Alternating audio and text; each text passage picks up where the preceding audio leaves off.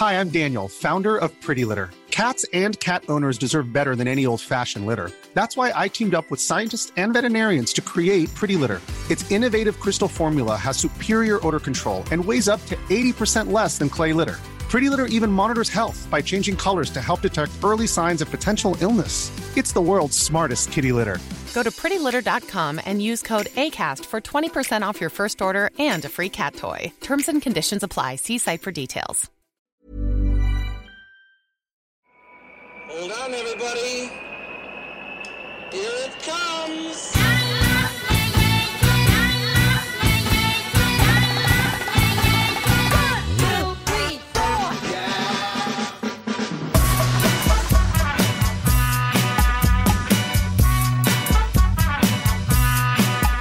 Le podcast des cyclistes aventuriers, épisode 76.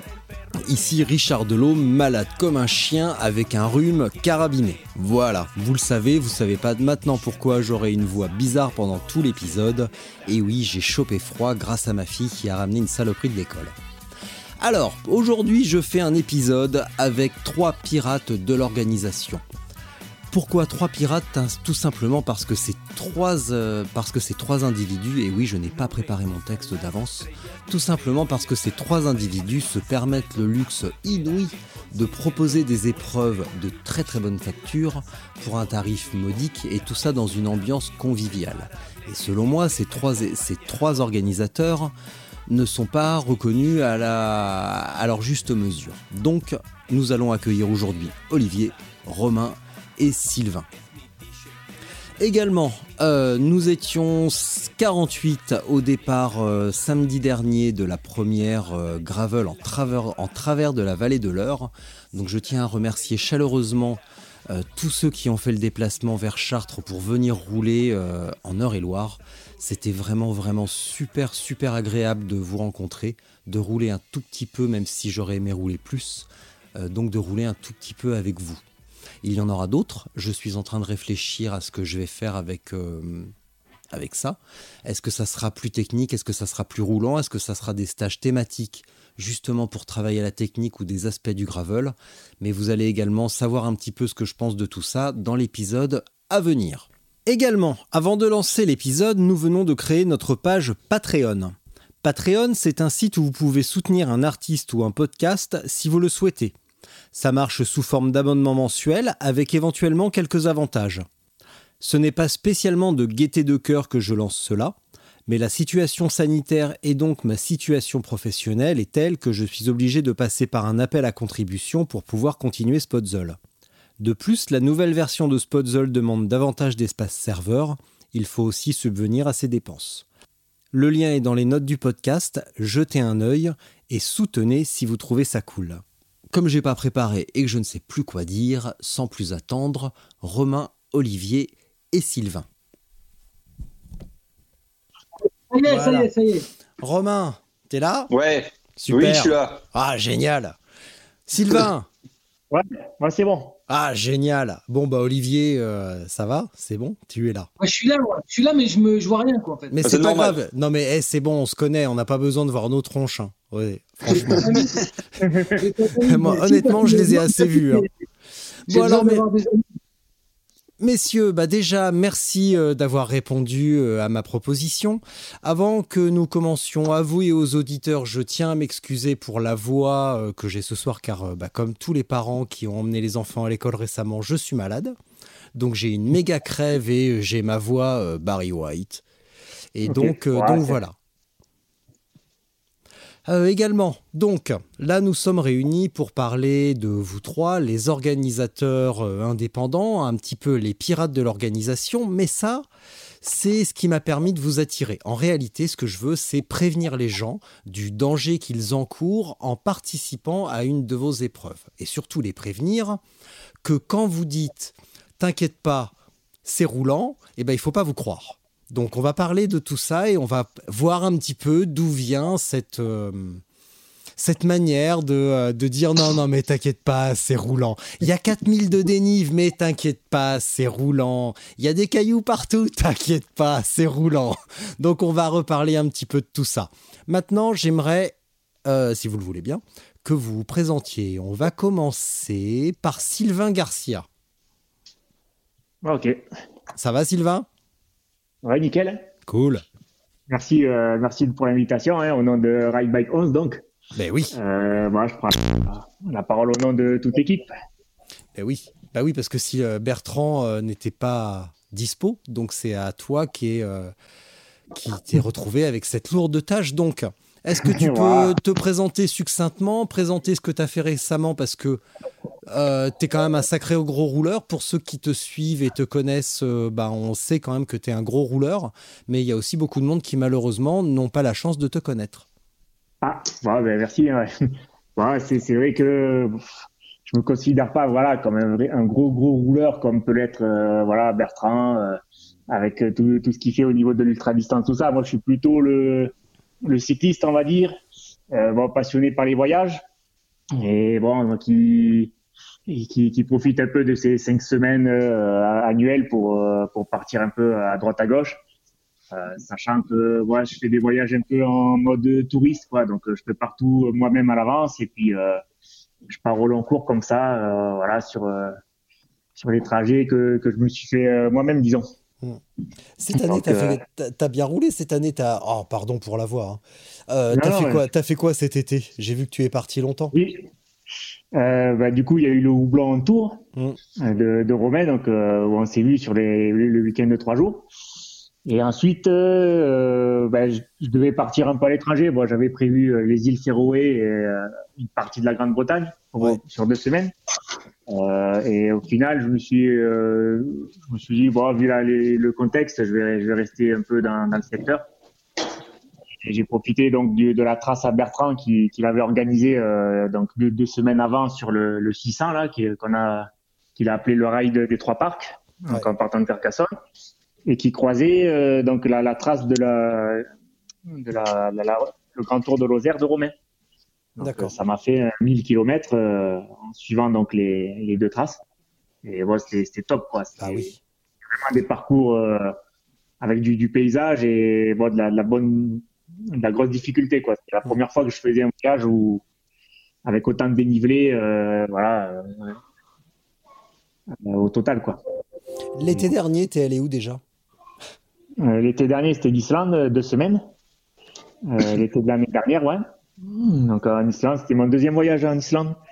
Euh, J'étais allé une première fois euh, où j'avais fait une partie et, et c'est un pays où, où je suis un peu, bon, on va dire tombé amoureux. euh, et c'est vraiment, voilà, un endroit grandiose. Hein, si, si on a un pays où qu'on a envie de visiter en vélo ou voilà, être vraiment dépaysé au maximum, bon, je pense qu'on peut tout trouver là-bas. hein. Ok, J'y étais allé une cool. deuxième fois.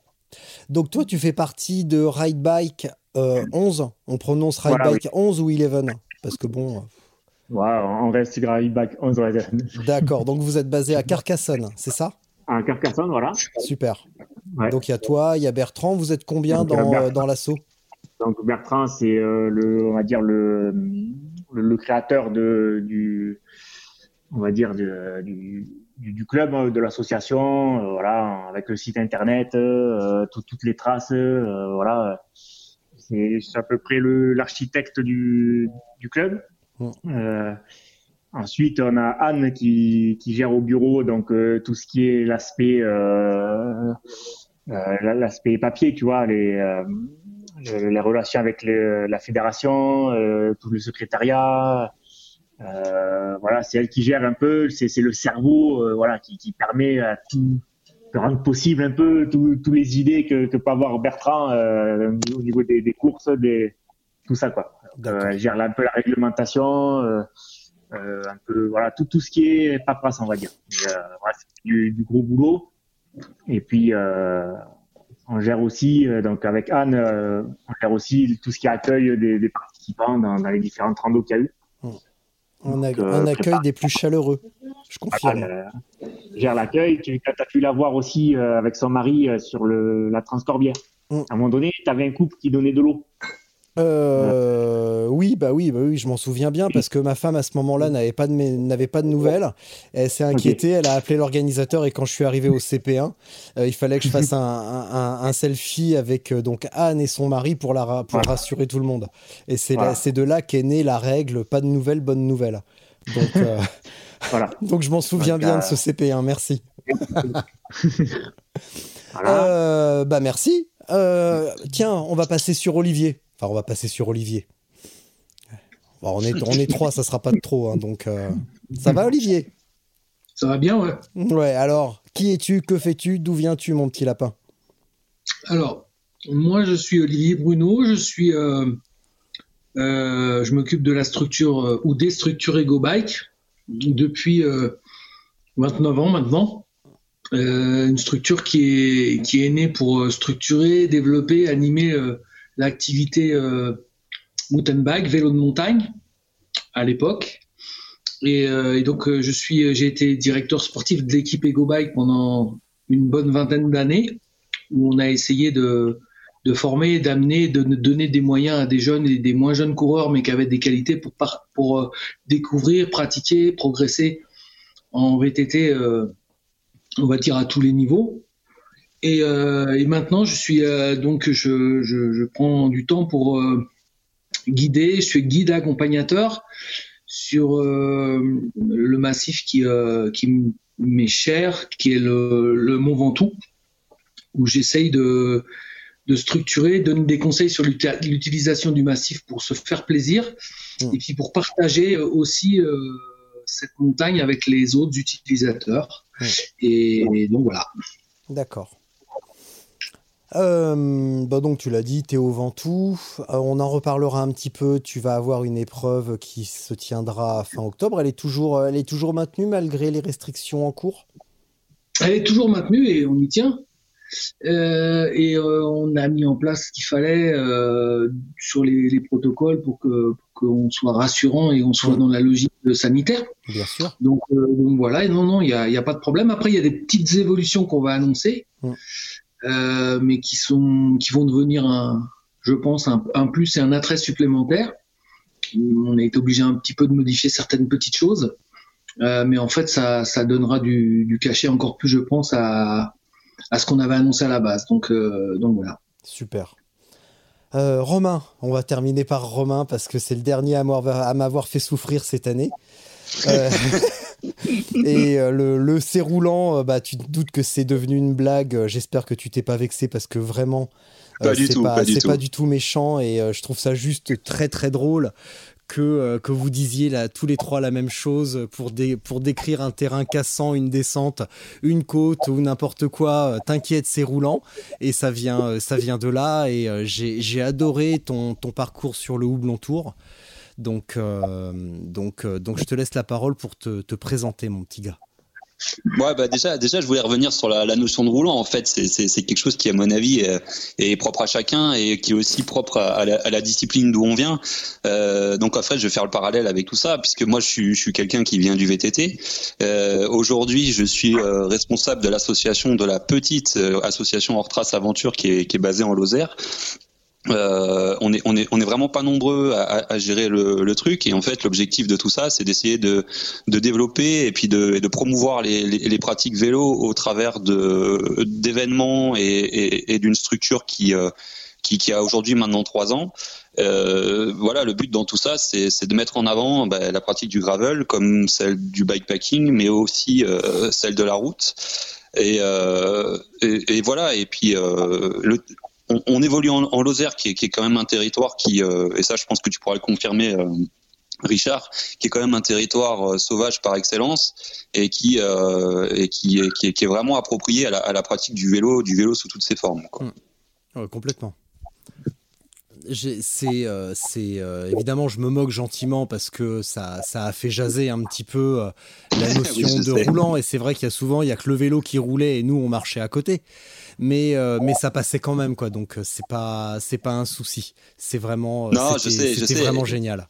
Donc mais c'est vrai qu'il faut ce sont que ce soit euh, la Transcorbière organisée par Ride Bike 11 et c'est là où j'ai rencontré Sylvain et Bertrand l'année dernière et euh, donc cette année le Houblon Tour où on s'est croisés. ce sont des épreuves où il faut pas arriver les mains dans les poches, sinon effectivement on fait 50 km et on repart avec le vélo cassé. Donc euh, c'est faut pas avoir les faut pas avoir les genoux branlants comme on dit. Donc c'est Non mais après si tu veux, je pense que c'est aussi des, épreuves qui sont organisées par le même type de de pratiquants, c'est-à-dire que aussi bien Bertrand que moi on vient du VTT et, Olivier aussi vient du VTT. Donc je pense que son épreuve gravel au Ventoux, elle, elle sera sur la même euh, topographie et et, la, et la même euh, et, le même état d'esprit que, que, les nôtres. Donc c'est c'est ça, et c'est qu'en fait aujourd'hui le, la discipline gravel réunit des, des, pratiquants VTT comme des pratiquants de la route. Et c'est vrai que quand un quand un routier arrive sur sur une épreuve comme celle de Bertrand ou comme le Houblon Tour ou comme euh, ou comme l'Aventoux euh, gravel classique, je pense que bah, il va se faire secouer les chaussettes. Mais euh, mais mais après après je pense que que voilà le, le gravel justement ouvre beaucoup beaucoup beaucoup d'horizons et que ça permet à chaque pratiquant de trouver de trouver son compte quoi aussi. Au départ, Vas-y, Sylvain, vas-y. Non, c'était Olivier, pardon. Ouais, euh, oui, au, départ, euh, quand on, entend les, remarques ou, même notre conversation, on pourrait parler de, de déformation, mais moi je saute de déformation par rapport à ce qu'expliquait Romain, c'est-à-dire notre historique. Euh, mais moi je rebondis sur cette déformation et j'enlève le DE et je mets formation. Mmh. en fait, quand on quand on sait pas, quand, quand on connaît pas, on se retrouve en difficulté, on, ça nous rend, ou ça peut rendre de mauvaise humeur. Oui. Et, et, en fait, en fait, une fois qu'on est formé, qu'on a l'habitude et qu'on sait comment faire, eh ben, on, on, passe un autre cap et ça nous renforce dans la découverte. Hmm. Et c'est ça qui est bien avec euh, avec le fait d'être formé à un, un outil tout terrain. Et, et, et, notamment le gravel. Moi, ce qui m'intéresse dans le gravel, c'est que en fait, quand on a commencé dans les années 80 en VTT, on avait des gravels. Et, on, s'entamait des trucs. Euh, parce, on, avait mal, mais qu'est-ce que c'était beau. Et en fait, c'est ça. Et, donc maintenant, les géométries et les, camps ont progressé. Et, on se retrouve avec des outils gravel qui sont euh, des super petits vélos. Euh, il faut évidemment qu'on, enfin moi, c'est ce que j'essaye de faire, qu'on adapte forcément les parcours à cet outil vélo, mais aussi qu'on aille emprunter à notre ancienne discipline, à nous, qu'est le VTT, hmm. euh, ce qu'il y a de super, c'est-à-dire rentrer encore un peu plus, et je t'ai vu, et je pense que tu es un, bon exemple, rentrer encore un peu plus en profondeur euh, dans la nature, et, euh, pour, pour aller découvrir des trucs qu'on ne trouverait jamais. Et ça, ça met en valeur des choses, une technique, un mental, et, et aussi une patience. Et c'est vrai que euh, les copains qu'on a nous, par exemple, autour, qui font de la route, qui viennent au, au, gravel, euh, on, leur explique ça et on prend un peu le temps de, de, de rouler, d'explorer de, ce que je viens d'expliquer, et ce qui, ce qui permet euh, qu'on a, qu'ils apprécient ou qu'ils comprennent un peu plus le truc. Quand on, on a deux tendances, on a la tendance des gars comme nous et on a les copains routiers euh, qui ont un peu moins de patience, peut-être, un peu moins de d'expérience sur la technique et là, on a des, réactions, comme on est un sport neuf, comme le gravel est un sport neuf, mm. on a des réactions un peu épidermiques. Mais à force, moi, quand été au long tour, euh, je me régale parce qu'en fait, euh, j'ai roulé avec des mecs qui ont presque, enfin, ils avaient plus de mental que, que moi. c'est impressionnant. Et, en fait, ils ont le mental parce qu'ils découvrent des choses fabuleuses. Et c'est ça qui est bien dans le gravel. Et, et c'est ça qu'il faut mettre en avant quand on organise. Parce qu'il peut y avoir sur chaque région en France parce qu'on a un beau pays, euh, des endroits très difficiles à passer, mais qu'est-ce que c'est chouette derrière? Et je crois qu'il faut garder ça. Quoi. Hmm. Sylvain, tu es d'accord ou pas? Euh, Oui, moi je suis. Disons que le, gravel, ce qu'il y a, c'est qu'il y a, il y a autant de définitions de. De, pratiquants. De, pratiquants. Alors, Et de régions. C'est vrai que de régions. par exemple, là, on a organisé la Gabach Ride. Et euh, on a roulé avec des, euh, un couple qui, était venu à la Transcorbière, tu sais, ils sont de, euh, de Cahors. Euh, et chez eux, ils nous ont dit, ils nous ont dit chez, chez nous, c'est trop, euh, voilà, les, les, terrains pour rouler avec des gravels en pneus de, de 40 ou voilà, les, ce que tu trouves avec euh, dans, dans, le commerce, voilà, des, des montures d'origine, ils nous disent, voilà, c'est c'est c'est pas assez. Donc nous, on roule qu'avec des, des gravels et des, des pneus très larges. Voilà. Tu vois, c'est tout, tout dépend où tu vis, tout dépend c'est que tu as commencé le gravel, euh, pas si tu as commencé le vélo ou la route. Donc, pour contenter, pour faire une épreuve mm. qui va contenter 100% des gens, c'est compliqué en gravel. Bon, en route, tu es, sûr que tout le monde va perdre, à moins que le mec il aime pas le dénivelé, l'autre il aime euh, la descente. Le, le gravel, c'est vrai que c'est délicat. Après, ce qui est intéressant, moi, ce que je trouve dans, dans le gravel, c'est que, euh, comment dire, tu, tu trouves voilà des, des, paysages que tu n'aurais pas forcément euh, voilà. Mm. C'est-à-dire que si tu fais un col sur la sur la route, tu, tu, fais le même col sur sur le un chemin qui est qui est pas loin, tu vas pas avoir les tu, tu vas voir la chose différemment. Mm. Moi, c'est ça qui me plaît et c'est la polyvalence. Voilà, euh, tu, tu peux faire une, une sortie gravel, euh, voilà, de, de 20 km heure qu'en VTT, bon, euh, t'es quand même un peu plus limité. Voilà, les, les sorties VTT, euh, c'est je sais pas, un truc standard, ça peut être 40, 50 km. En gravel, bon, euh, tu peux faire 100, 120. Euh, tu as, un meilleur rendement. Moi, c'est ça qui me plaît. Hmm. Après, au niveau du, du terrain de, de pratique, c'est vrai que c'est délicat. Euh, je pense que pour, pour, contenter tout le monde, c'est compliqué, ouais. ouais. Euh, moi, par exemple, j'aime bien le, le, terrain, voilà, pas trop cassant. Mais déjà en VTT, j'aimais pas le, les terrains cassants. Bon. Après, après, après, Romain disait tout à l'heure quelque chose d'important, c'est la, prépara c'est la préparation. Mm. Euh, et c'est, tu disais là, tu disais Sylvain, c'est euh, selon la région, et, nous on a ce réflexe-là en, VTT, selon la région où on va aller euh, et selon les infos de l'organisateur, là on a un rôle important. on va se préparer et on va savoir que on va pas arriver avec des pneus de 35 et et un cyclocross et euh, voilà et ça va aller quoi. Hmm. Euh, euh voilà, si, si je vais, par exemple, j'ai été roulé à Ourtin.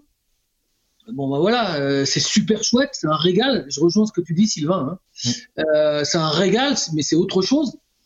Et je roule en Ventoux, c'est un régal aussi, mais c'est deux choses différentes avec des choix différents sur sur tes pneus ou voilà ou sur tes braquets. Ouais, voilà. et, et, et ça, c'est aussi, je parlais tout à l'heure, une formation de nos pratiquants. Hmm. Et si on veut gagner un peu, me permet, c'est mon avis, si on veut gagner un peu de temps, et le rôle que, que joue Spotzol est, important, si on veut gagner un, un, peu de temps avec nos, pratiquants, euh, ou les pratiquants gravel qui arrivent, ou qui arrivent peut-être d'endroits de, de, plus, euh, plus, plus lisse, on va dire, euh, bah, ce côté formation et information, il est, il est important parce que c'est, faut passer un peu de temps avant et puis, et puis après, faut échanger. Comme on échange cette passion que j'ai ressentie moi au Blond Tour entre les pratiquants sur le matériel, parler du matos, etc. Et eh ben, faut prendre un peu de temps pour parler aussi euh, euh, de la technique, euh, de la manière de, de, gérer les choses et puis euh, des pressions dans les pneus par exemple mm. euh, euh, et tout ça voilà ça fait partie d'une formation c'est ce que je voulais dire en fait au, départ bah, c'est l'expérience aussi, mais comme tu disais, c'est l'expérience en s'acharnant un petit peu. Si je prends mon humble expérience, je suis le premier, enfin je vais d'ailleurs, je vais l'avouer, j'ai un petit peu honte, mais sur mes premiers trucs gravel, je pestais contre les parcours et contre les organisateurs. Euh, parce que bah parce que j'étais pas prêt tout simplement. Je venais de la route et je pensais que comme j'étais capable d'emmener mon gros 53 sur la route, bah que ça allait passer tout seul, que je m'étais documenté sur le gravel et que aux États-Unis c'est tout lisse et qu'ils font ça en pneu de 33, je pensais qu'on trouverait la même chose en France. Et quand je me suis retrouvé dans des parcours euh, avec de la caillasse, avec de l'orientation merdique, eh ben j'ai reporté la faute sur les organisateurs et puis et puis voilà et puis aujourd'hui je m'en excuse platement euh, et, quand j'ai eu mis tout ça au point, je me suis retrouvé à la Transcorbière et j'ai pris un plaisir dingue en n'étant pas vraiment au point sur le matériel parce que j'étais encore en pneu de 35 et en chambre à air. Mais j'ai rien cassé ce jour-là. J'ai fait mes 200 bornes et 4005 de dénive. Et voilà, il, y a, il, m'est arrivé, enfin, il nous est arrivé tous plein de trucs entre les cailloux, entre le secteur euh, de glaise avec la, pluie de la nuit précédente et euh, où il fallait porter le vélo ben ça c'est des trucs qu'on apprend petit à petit et, euh, et voilà donc il faut simplement s'acharner je pense euh, faire parler la passion et puis si on aime ça on y va on, bah, on reste cool on apprend on travaille la technique euh, pareil la technique ne venant de la route Voilà, technique, c'est les relais et les, et les éventails, c'est pas plus que ça. Donc, donc ça a été très très difficile au début. Et, et comme dit Olivier, je pense qu'il y a beaucoup de réactions épidermiques. J'en ai vu l'année dernière à la, à, la, à la Transcorbière, un mec qui était devant avec, euh, avec Paul Galéa. Le lendemain, Paul m'a dit oh, le mec, au bout de 100 km, il gueulait Ouais, je vais casser mon vélo là-dedans, c'est pas grave. bah, si, si, justement. si, si, carrément, carrément. Parce que euh, autant le houblon tour, ça secouait bien que la transcorbière était vraiment, euh, vraiment, vraiment roulante. Il n'y avait aucun problème. Les, les, passages qui secouaient un peu la gueule, il n'y en avait pas tant que ça, en fait. Donc, donc Ce qu'il faut savoir, voir, en fait, euh, Richard, c'est que, euh, et c'est pour ça que moi j'avais dit cette phrase à un briefing une fois, euh, pour un rêve VTT, pour le méthode VTT, c'est qu'en fait, nous, on, est des, on est des pratiquants aussi, et on organise pour les pratiquants et pour, les, pour, pour, tout le monde, et il faut que les gars qui viennent rouler, ils sachent que en fait, euh, c'est une équipe entre les organisateurs et les coureurs. C'est une équipe et mm. on, bosse et on se fait plaisir ensemble. On fait le maxi. Nous, quand, quand par exemple, euh, je prépare une épreuve comme le, le Ventoux Gravel classique au, au, au Ventoux, tout ce qu'on a énoncé, avec les connaissances que j'ai du massif, j'essaye de le mettre en, en exergue mm. et je pense à ça.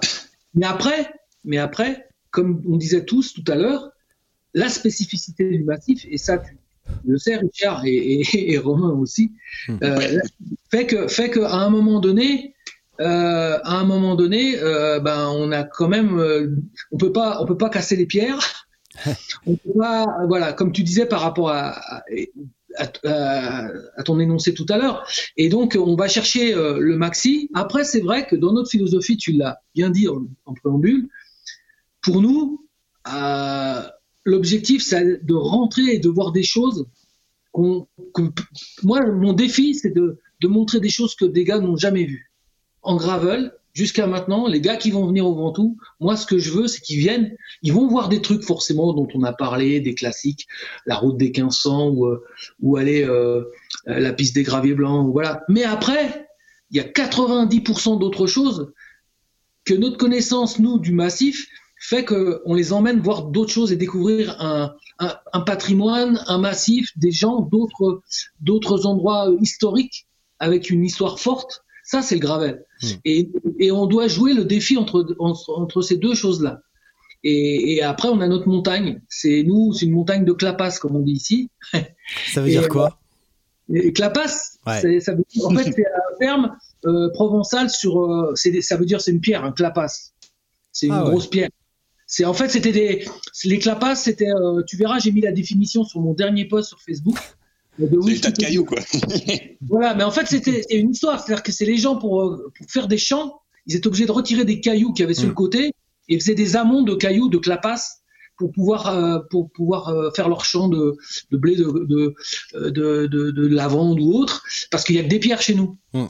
Donc, euh, donc voilà, avec un clin d'œil, j'ai dit venez découvrir les clapas euh, du Ventoux. Mais donc voilà. Après, après par contre, par rapport au, au Houblon Tour, par exemple, moi j'ai fait l'épreuve euh, de Romain fabuleuse. Hmm. On est voilà, je trouve c'est super. Je l'ai vécu comme un ancien vététiste. Mais quelque part, voilà, il m'a il m'a fait plaisir Romain parce que il m'a il m'a rassuré parce qu'en fait, je pense, je pense que, enfin, pour moi, je rejoins ce que tu as dit, Richard, au début. Pour moi, franchement, j'ai fait le plus roulant on a fait le plus roulant possible, quoi. Hmm. Après. C'est ça, exactement. Euh, comment?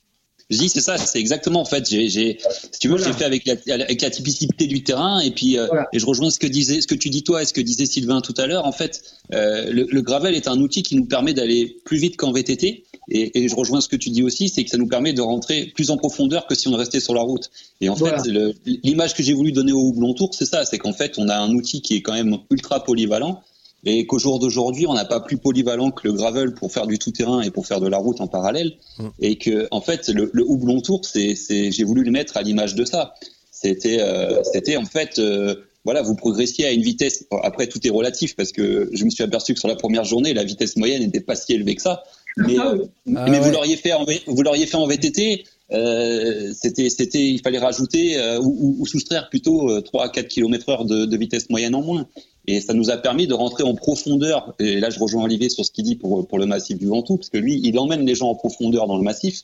Et moi, j'ai voulu emmener les gens en profondeur sur l'Aubrac dans la Margéride et puis et, dans le Gévaudan. Et c'est et c'est ça en fait qui fait la, la magie du gravel aujourd'hui, c'est que ce, cette faculté qu'a le gravel de s'adapter et de passer de la route au chemin nous permet aujourd'hui d'envisager des choses qui n'étaient pas spécialement envisageables quand on se contentait de la route ou quand on se, contentait du VTT en fait. vous êtes d'accord les gars que si on fait un gravel au Ventoux et qu'on met euh, la quatrième montée euh, des cinglés du Ventoux qui monte le Ventoux par les trois côtés route euh, plus la, route des Cèdres et finir par la route des 1500, je vais rien inventer là. Hein. Bah non, je vais rien inventer. Bah non, les cinglés du Ventoux, je l'ai fait il y a trois ans, donc ça va. J'ai pas envie de le refaire. J'ai envie que tu me montres autre chose. Voilà. Moi, ma passion, c'est de dire, les gars, j'y suis, j'y habite. Moi, j'habite à côté du chalet Renard. J'y suis depuis 30 ans. OK? Euh, Le VTT m'a fait, m'a fait évaluer plein de choses. OK? Je sais où je peux aller, où on peut pas aller, où on peut essayer d'y jouer un peu, 5 minutes. Euh, mais par contre, voilà, euh, il faut que ça fasse la différence sur ce qu'on amène au gars qui va prendre son week-end ou sa journée pour venir rouler euh, et, qui découvre des trucs de fou. Donc ça, c'est pour moi, c'est l'objectif et, et, et, je crois que tous les trois, on a, on a cette philosophie. Après, nos régions font que on satisfait certains, peut-être un peu moins d'autres. Euh, ça, c'est sûr. Mais voilà, après, c'est un sport euh, euh, pleine nature par excellence. Euh, et puis moi, ce que je voulais rajouter, je, je, par rapport à ce que disait Sylvain tout à l'heure, c'est que moi, en tant que vététiste, quand je descends d'un gravel pour porter un peu, je suis hyper content, c'est léger au pou, les gars. c'est peut-être plus pratique à porter en plus qu'un VTT tout suspendu. Mais complètement. Tu vois... On va pas râler parce qu'on va porter 100 mètres ou 200 mètres ou pousser 100 mètres avec un gravel. On va défendre les gens, mais après ça ira mieux. Au fait, Olivier, euh, là tu viens de dire que tu habites à côté du chalet Rénard. Euh, il faudrait que tu me rendes un service parce qu'il y a 6 ans, euh, je montais par saut euh, et, tu sais quand on arrive par saut juste avant le chalet, il y a des petits chalets. Quand on arrive au, niveau du chalet, avant il y a des chalets. Tu habites là et en face il y a des bergeries. voilà, c'est le, c'est le quartier d'Olivier. Et en face il y a des bergeries. Et je m'étais arrêté euh, dire, euh, parce qu'il y avait les moutons avec les, les border collies, et je m'étais arrêté euh, caresser un chien. Et le, le, il y en a un qui me collait, le berger m'a dit, bah, celui-là vous pouvez l'emmener, c'est un bon à rien. Est-ce que tu peux y retourner, récupérer le petit chien, je le prendrai dans un mois? Parce qu'il était vraiment mignon. ils ont changé de petit chien, maintenant ils ont des Kendall. Oh c'est pas c'est pas pareil. Eh, il était trop, il était mais tellement mignon. Il me collait ce petit enfoiré. J'aurais dû l'emmener en fait. Mais tu les reverras sûrement. Tu les reverras. Mais oui, oui, oui. Ça fait longtemps que je suis pas monté, mais je vais, euh, je, je reviendrai, je reviendrai. Alors, euh, Sylvain, vous organisez quoi comme euh, comme épreuve tout au long de l'année? Alors là, tout au long de l'année, donc bon, je vais parler de 2021 si tu veux. Ouais. Euh, alors, juste, juste, je te coupe parce que je vous ai présenté comme les pirates de l'organisation par opposition aux, organisations plus médiatisées. Et il faut euh, juste euh, pointer que vous organisez des épreuves de très grande qualité. En tout cas, c'est mon opinion et je suis peut-être le seul à le penser, mais tant pis. Que vous organisez des ah. épreuves de très grande qualité pour un tarif, et ça c'est très important, un tarif modique un peu dans l'esprit de Stéphane Gibon qui nous racontait euh, les brevets pour 5 euros. Euh, la Transcorbière, je crois que c'était 15 ou 25 euros. Euh, Le Ventoux, je sais plus combien c'est, mais c'est dans ces eaux-là peut-être un poil plus cher. Ouais, c'est plus cher, mais parce que tu es un bourgeois. Oh putain, salaud. Attends, et en plus, le, hey, le, 4x4 et Go Bike, il faut le nourrir. Donc, les épreuves à 5 euros, c'est pas pour Olivier. Hein. sais que c'est Parfois, qu'un crédit 50, ça dure quand même. Bref. non, non, mais ça va. Mais, mais comparé aux épreuves à 200 boules, euh, l'année dernière, j'ai fait Traca à Gérone, c'était 140 euros. C'était là à l'automne, je voulais faire euh, comment elle s'appelle? Déjà un machin en, en Norvège. Euh, c'était 250 euros faut arrêter hmm. les conneries. Tout ça pour repartir avec une paire de sockets et une, faire une soirée la veille avec, euh, avec une bière. Non, faut arrêter le délire.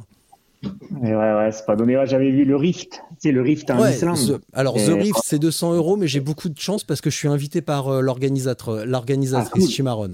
Donc, je paye pas mon ah, organisation. tu vas te regarder. J'y suis passé là dans les. Il y a la moitié de la trace que j'ai que j'ai prise. Ouais. C'est la folie. Hein, ouais, bah maintenant il faudrait qu'on puisse y aller parce que euh, ça fait deux ans que je reporte The Rift. L'année dernière, j'ai été empêché au dernier moment. Et cette année, il y a eu le virus. Donc, je suis engagé pour 2021. Merci Cimarron. Mais j'aimerais bien y aller quand même. Donc maintenant, Sylvain, voilà, ça c'est dit. Vous faites de superbes épreuves pour un tarif modique. Et je trouve dommage qu'il n'y ait pas plus de monde qui se déplace pour vos trucs. Et que tout le monde, sur ce, tout le monde se précipite dans des épreuves euh, médiatisé parce que ça fait bien, a priori, sur un CV d'athlète de dire j'ai fait la machine, j'ai fait la truc, mais euh, vous organisez des trucs tellement cool que je voulais vraiment en parler davantage pour que vous ayez plus de monde. Comme ça, vous pourrez faire monter les prix. Voilà. bah, c'est pas le but non plus. Hein. bon, ça va. Oh eh ben, vous me reverserez un pourcentage. Richard, on n'a on jamais, euh, on a jamais, comment dirais-je, assez de temps pour parler de ça avec avec les gars qui sont toujours euh, euh, des fois un peu, euh, un peu critiques sur les prix. nous, on se peut, tu sais, en réunion avec tous les bénévoles, avec les gars du club autour, on, se pose des questions par rapport à ça, parce que nous, on va participer depuis 20 piges à toutes les, toutes les épreuves d'un peu de partout, voilà. Mm. Sauf que, sauf qu'il y a une, il y a une, si on se met à la place de l'organisateur, par rapport à ses contingences et son objectif de pérennité, mm. et son objectif de pérennité par rapport aux gens qui aident et aux bénévoles qu'il faut, qu'il faut, qu'il faut comment, soutenir ou récompenser, euh, par rapport à la sécurité et à l'assistance qu'on peut porter, ne serait-ce que morale, dans un premier temps, et tu l'as dit tout à l'heure, au niveau communication avec ta femme et, par rapport au ravito, ok euh, Tout ça, c'est des choses euh, qui sont importantes et qui font durer une organisation. Et on a souvent, nous, pas pu faire durer des belles organisations dont on nous a félicité à cause de cela. Donc après, dans, l'objectif, c'est que le, le, participant il soit content, que, que, que, son service de découverte ait été à la hauteur, et qu'à côté, euh, d'autres services justifient le prix global. C'est le cas par exemple pour nous du bikepacking, euh, ce qu'on appelle nous le bikepacking de bourgeois. Tu vas me le dire, toi qui es un, qui est un fou furieux guerrier. Euh, C'est-à-dire que nous cette année, on est parti du principe que voilà, on va, on va organiser un bikepacking sur deux jours, on va faire un 8 et on va bien dormir la nuit. Et les gars, ils ont, ils pas, ils seront pas obligés de prendre trop de sacs sur eux et ils vont encore plus profiter de ce qu'on a dit tout à l'heure et du dépaysement et du parcours et de l'aventure. Mais ça, ça a un coût. Hmm. Donc les gars, ils vont dormir et manger au chaud, un beau petit repas sympa, ils vont dormir dans un vrai lit. Et voilà, la participation, on la donne à l'hébergement. Et ça fait un, un prix global important. Et sur le reste, eh ben, on prend en compte le fait qu'il faut qu'on récompense des bénévoles parce que, parce que pour nous, c'est important. Et ça, moi, en tant que guide, j'y tiens. Et par rapport à la crédibilité qu'on doit avoir sur, sur une montagne, dans une montagne, en assistance, c'est important aussi qu'il y ait du monde sur le parcours hmm. pour réagir en fonction de ce qui peut se passer dans une activité pleine nature. Ça s'appelle la prise en charge de la sécurité. Et ça, ça a un coût aussi. Et, et, ça, il faut que les gars, ils le sachent. Mais c'est pas, on faut savoir que sur, nos épreuves, on sort à la fin, on calcule, même si ça paraît cher de l'extérieur. Et, c'est parce que notre société maintenant est comme ça, tout est cher. Donc c'est là encore une raison de, se serrer les coudes les uns avec les autres, organisateurs et participants, euh, pour dire bah ouais c'est vrai les gars c'est un peu cher, euh, mais bon euh, vous avez été vous avez fait un super truc et comment on peut se gratter la tête ensemble? Et là je fais un appel, je dis souvent souvent, on parle de partenariat et on parle du milieu industriel du vélo. Je suis très bien placé par, rapport à l'expérience que j'ai en VTT. tous nos organisateurs, la majeure partie de nos organisateurs et de nos pratiquants passionnés, c'est des retours sur investissement de communication pour nos, pour nos marques. et c'est important de les aider aussi. et, pas que ceux qui sont connus. Euh, parce que tous les bénévoles de tous les clubs, de tous les types de vélos en France, c'est eux qui font marcher le marché et il faut pas les oublier. Et, et, et, et euh, c'est important de le dire. Et souvent, on se retrouve, nous, face aux pratiquants, et l'intermédiaire et interface que j'ai précité industrielle, elle se retrouve pas à discuter avec les pratiquants. Pourtant, on est tous autour de la table et on achète tous des vélos, on achète mm. tous des dérailleurs, on achète tous des pneus. Donc, euh, donc voilà, ça c'est un, un, combat de, de 30 ans d'Ego Bike qui a souvent été euh, pas toujours bien compris. Mais c'est important par rapport à une, à une, discipline comme le gravel. Et nous, ça fera toujours partie de notre philosophie, de nos principes, d'essayer de défendre ça et de défendre les pratiquants à travers aussi les organisateurs et tous les bénévoles qui sont là et qu'on a aussi maintenant du mal à trouver. Voilà, j'avais envie de dire ça, c'est important. Bravo, bravo Olivier. Ah bah, euh, ça, ça y est, putain, ça fait six ans que t'arrives pas à le dire, ça tu te sens mieux, j'espère. Non, plus que six ans. Dès que je peux le dire, je le dis, mais tu sais. Pas euh, content. Pas content quand, tu sais, moi quand je vois le, rock d'Azur et l'ambiance au rock d'Azur, euh, l'ambiance c'est qui qui la met hein? C'est tout ce peuple-là. Hein donc ne l'oublions bah, pas. C'est les participants, oui. Oh, ça va, c'est cool le rock d'Azur quand même. Hein. Ce week-end, j'étais au Pro Days, c'était sordide. Ah, mais le rock, c'est super. C'est cool le rock. Dommage qu'il soit annulé d'ailleurs. Bon, Sylvain, si tu nous parlais des épreuves de Ride Bike 11, parce que quand même, vous avez des trucs d'enfer. Le 11, c'est le top. D'accord. Carcassonne, c'est beau.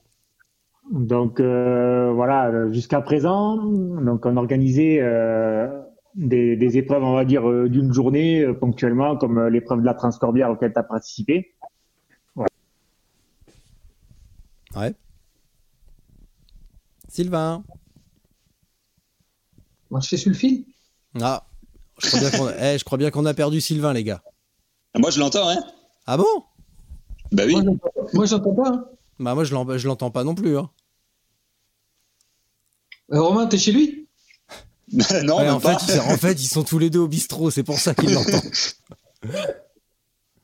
oh, Sylvain Oh Le mec pour l'interview vient de mettre la caméra, il avait son t-shirt Gabatch Ride. Le gars, il représente. Ah ouais, jusqu'au, ah bout. Hein. Le gars, il a mis la banderole derrière et tout. Il y a les fagnons, il est à bloc.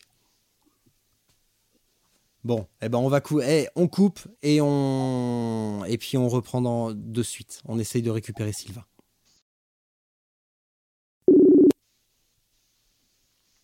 Ah bah on a perdu Sylvain, hein, toujours. Il n'est pas encore là, le bougre. Mais toi, tu l'entends, Romain, toujours? Ah, non, Sylvain, plus, là, ça y est, il est de retour. Vous m'entendez? Mais oui, on t'entend, Sylvain. Alors, ah, ben voilà, ça y est. Allez, parle-nous des épreuves de la Transcorp. Ah, le bougre, il s'est encore enfui. Là, vous m'entendez toujours pas? On t'entend. Allez, vas-y. Ah, donc, je disais, voilà, on organisait des choses euh, à la journée comme la, la Transcorbière. Euh, et euh, donc pour cette année, en, 2020, en fait, il avait décidé d'organiser euh, comment dire, une série d'épreuves route pour préparer des, des, personnes éventuellement à la longue distance. Allô, tu m'entends? Ouais, moi je t'entends. Ouais, je t'entends aussi. Et Richard, il est plus là par contre. les gars, c'est moi qui habite en haut du Ventoux, c'est vous qui passez plus, Richard Et ouais, peut-être quand on est quatre, c'est compliqué. Tu crois, toi?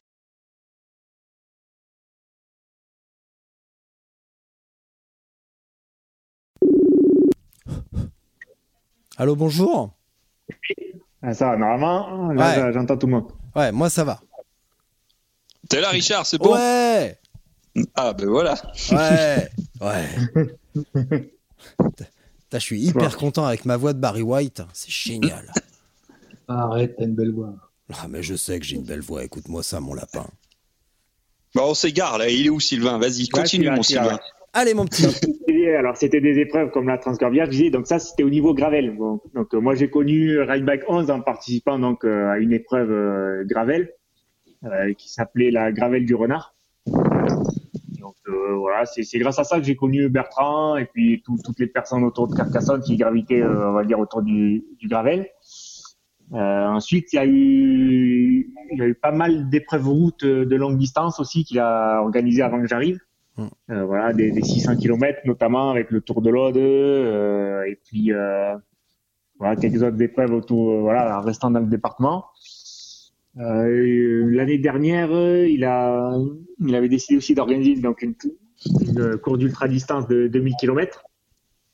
Donc le Ride Bike 2000, ça, ça, ça s'appelait, qui devait avoir lieu cette année, mais qu'on a déjà annulé malheureusement, qui, hmm. qui devait partir donc en Espagne. Euh, donc euh, voilà, ça c'est en gros les, les épreuves euh, qu'il y avait eu jusqu'à l'année dernière. Donc cette année, comme j'ai dit précédemment, il a décidé donc d'organiser une série d'épreuves pour préparer à la longue distance et notamment pour le Ride Back 2000. Donc il a appelé les Road Series. Donc les Road Series, c'est une épreuve par mois. Donc on commence avec la première épreuve 150 km, la deuxième 200, ensuite 300, 400, 600 pour arriver donc au, Ride Bike 2000 qui, qui devait se dérouler au mois de juin. Donc ouais, c'est des épreuves qui, ont permis quand même à pas mal de, personnes de découvrir l'association. Et puis euh, voilà, il y a y, y, en a trois, il me semble. Il y a eu quatre personnes qui ont fait tout le tous les road series, donc les, cinq épreuves. Et euh, donc c'est ça qui est, qui est bien quoi. Ça ça fait euh, ça fait découvrir des nouvelles personnes. Même si si moi j'ai participé à uniquement l'organisation et que j'ai pas roulé, euh, c'est génial quoi. On peut, on peut rencontrer vraiment plein de monde et et puis euh, tout, tout le monde est, est, super content voilà de, de, de dépasser un peu ses limites puisqu'il y a bon il y a il y en avait qui avaient jamais fait 300 euh, même de, de voilà de, de 400 et tout ça et qui ont, qui ont permis voilà d'évoluer grâce à ces road series donc c'est quelque chose qui est remis en place pour l'année prochaine. Donc là c'est le scoop hein, le, site est en ligne aujourd'hui.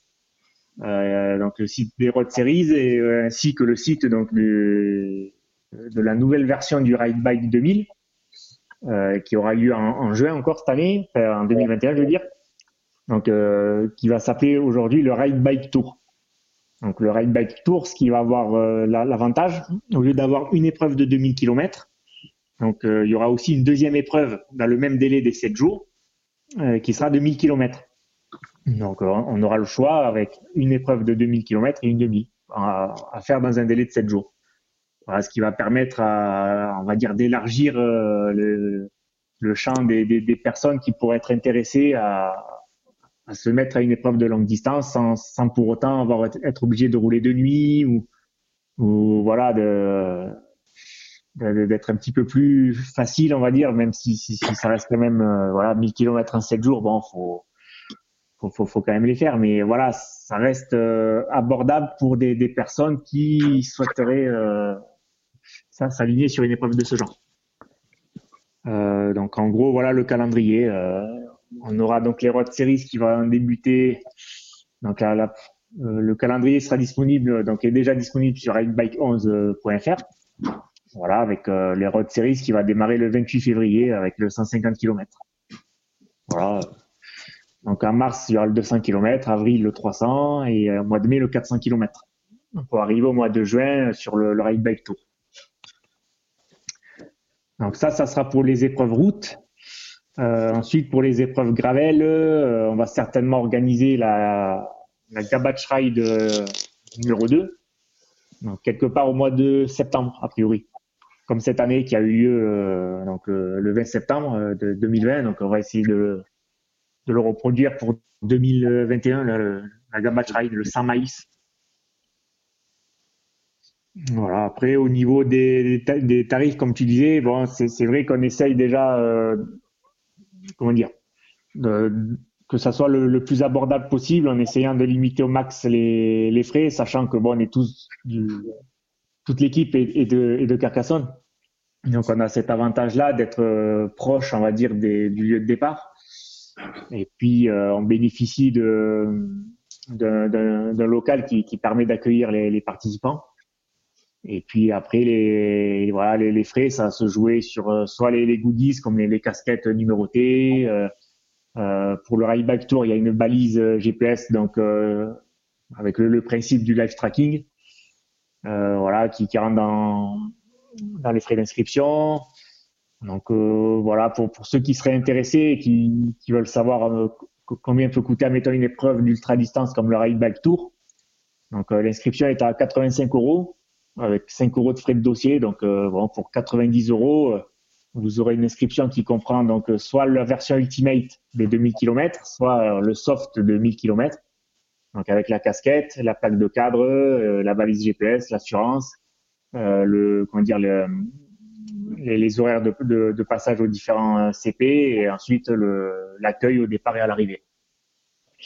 Donc euh, voilà en gros ce qui est ce qui est prévu chez nous pour l'instant et qui est en ligne sur ridebike11.fr dans la rubrique euh, calendrier 2021. Euh, Donc pour l'instant, ça reste des épreuves, on va dire plutôt typées route et au fur et à mesure, on va y intégrer donc les épreuves gravel voilà, en fonction des, des créneaux qui, qui va rester au niveau des des week-ends et tout ça.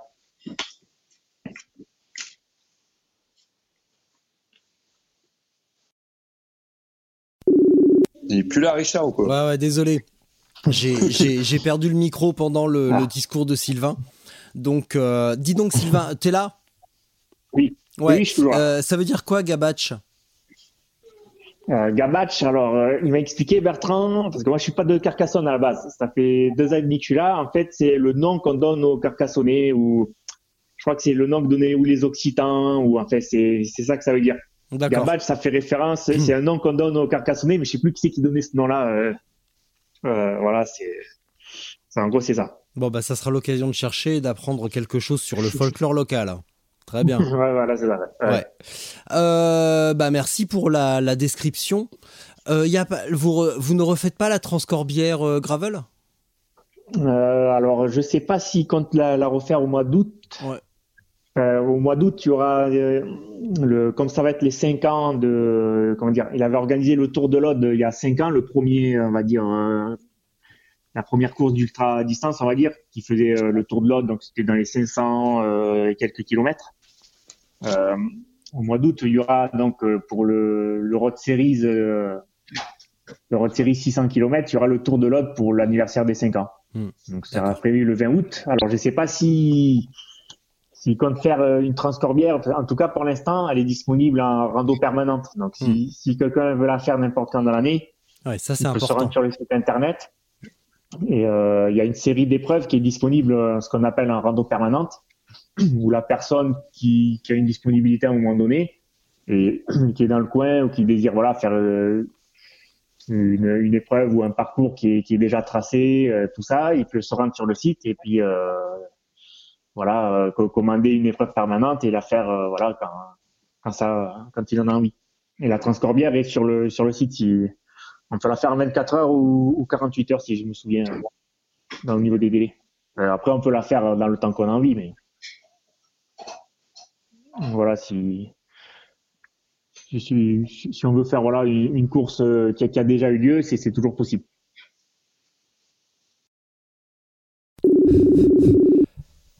Ouais, c'est désolé, ça.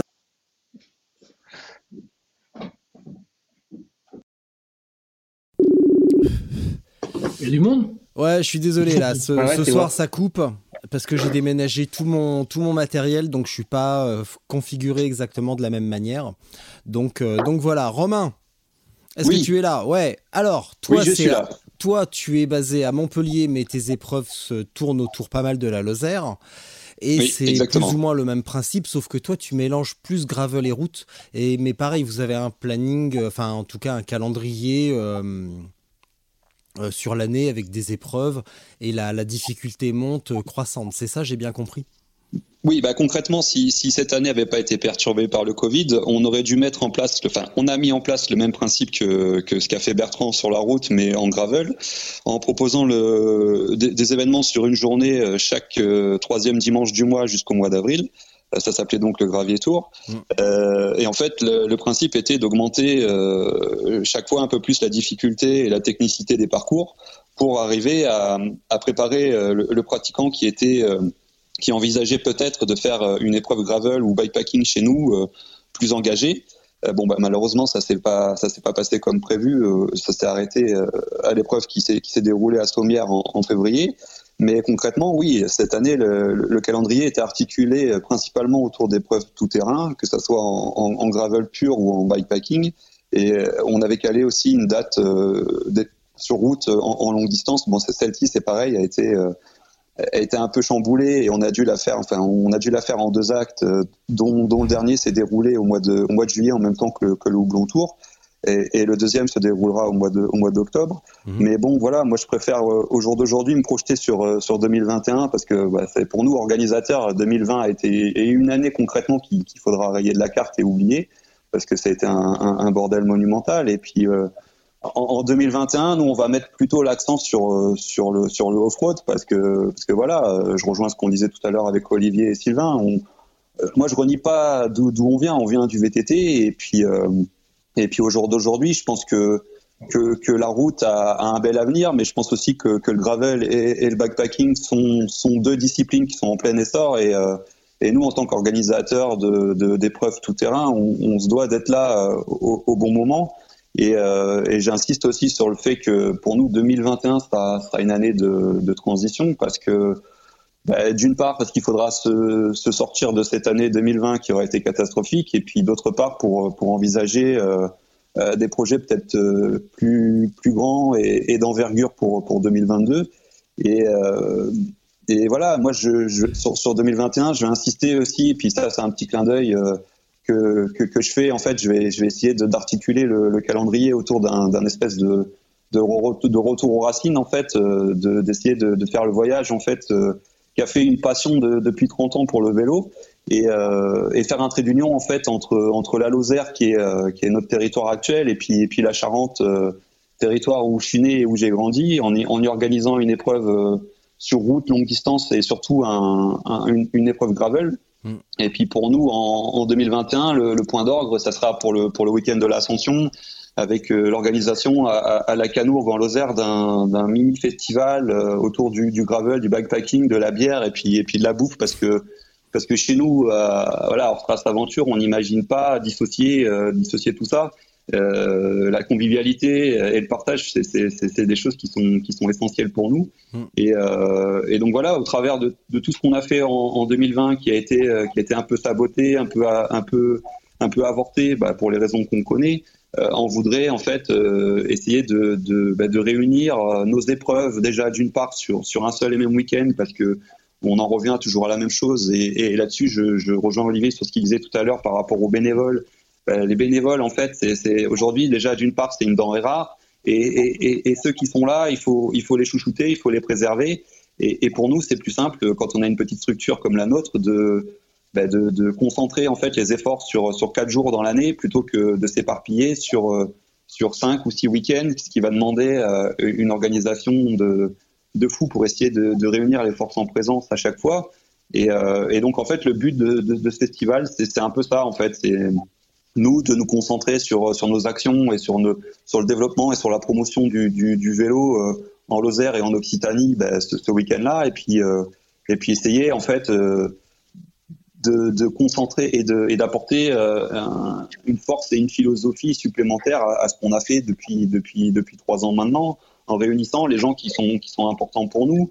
Et, euh, là, je lance un appel euh, aussi bien à, Sylvain et Bertrand qu'à Olivier. Voilà, nous, le, but dans, dans, dans cet objectif-là, c'est d'être tous ensemble ce week-end-là. Et puis, c'est pas parce qu'il y en a un qui va être dans le Vaucluse, l'autre qui va être dans l'Aude et que, et que nous, on est en Lozère, qu'on peut pas tous se réunir que, que chacun peut pas avoir notre stand sur le, le petit salon qu'on va essayer de mettre en place, euh, qu'Olivier il vienne pas parler de, de ses accompagnements VTT qu'il fait tout au long de l'année et que, et que Bertrand, Sylvain et Anne ils, ils, viennent pas euh, ils viennent pas en fait euh, promouvoir le développement du, du gravel ou, ou, de la route euh, dans leur département qui est l'Aude en fait mmh. et, euh, et, et, tout ça pour nous c'est important parce que parce que sans, sans, sans des structures comme comme Ride Bike 11 ou Ego Bike ben et ben en fait euh, la discipline et les disciplines que ça soit parce que là on parle euh, majoritairement du gravel depuis tout à l'heure mais mais on peut revenir sur le VTT on peut revenir sur la route aussi. Si si derrière tout ça il n'y a pas il a pas des structures qui, qui mettent le, qui mettent le pied à l'étrier et qui euh, et qui tous les ans s'acharnent à essayer de, de ben de, de, promouvoir leur territoire, de promouvoir leur discipline, euh, de mettre en valeur les gens, les gens, les locaux, euh, que ce soit les, les, propriétaires privés, que ce soit les collectivités qui participent, que ce soit euh, les producteurs locaux, le petit gars qui fait son vin dans son coin. Euh, le, le, la brasserie artisanale qui va bien et tout ça, ben en fait, si si si, euh, si on s'entraide pas là-dedans, ben dans, dans, dans quelques années, en fait, on va être et là, je te rejoins là-dessus, euh, Richard, on va être, on va être bouffé par, par les grosses organisations qui, eux, sont des usines à pognon et qu'en fait, euh, euh, voilà, nous, on n'est pas cher. Pourquoi? Parce que nous, derrière, on n'a pas de, en tant que, en tant que, que, que responsable d'association, on n'a pas de salaire à sortir, on n'a on n'a pas tout ça. Donc, nous, je sais que, que chez Face Aventure, quand on propose un tarif, c'est quasiment du prix coûtant, c'est-à-dire qu'à la fin, il reste pas grand-chose.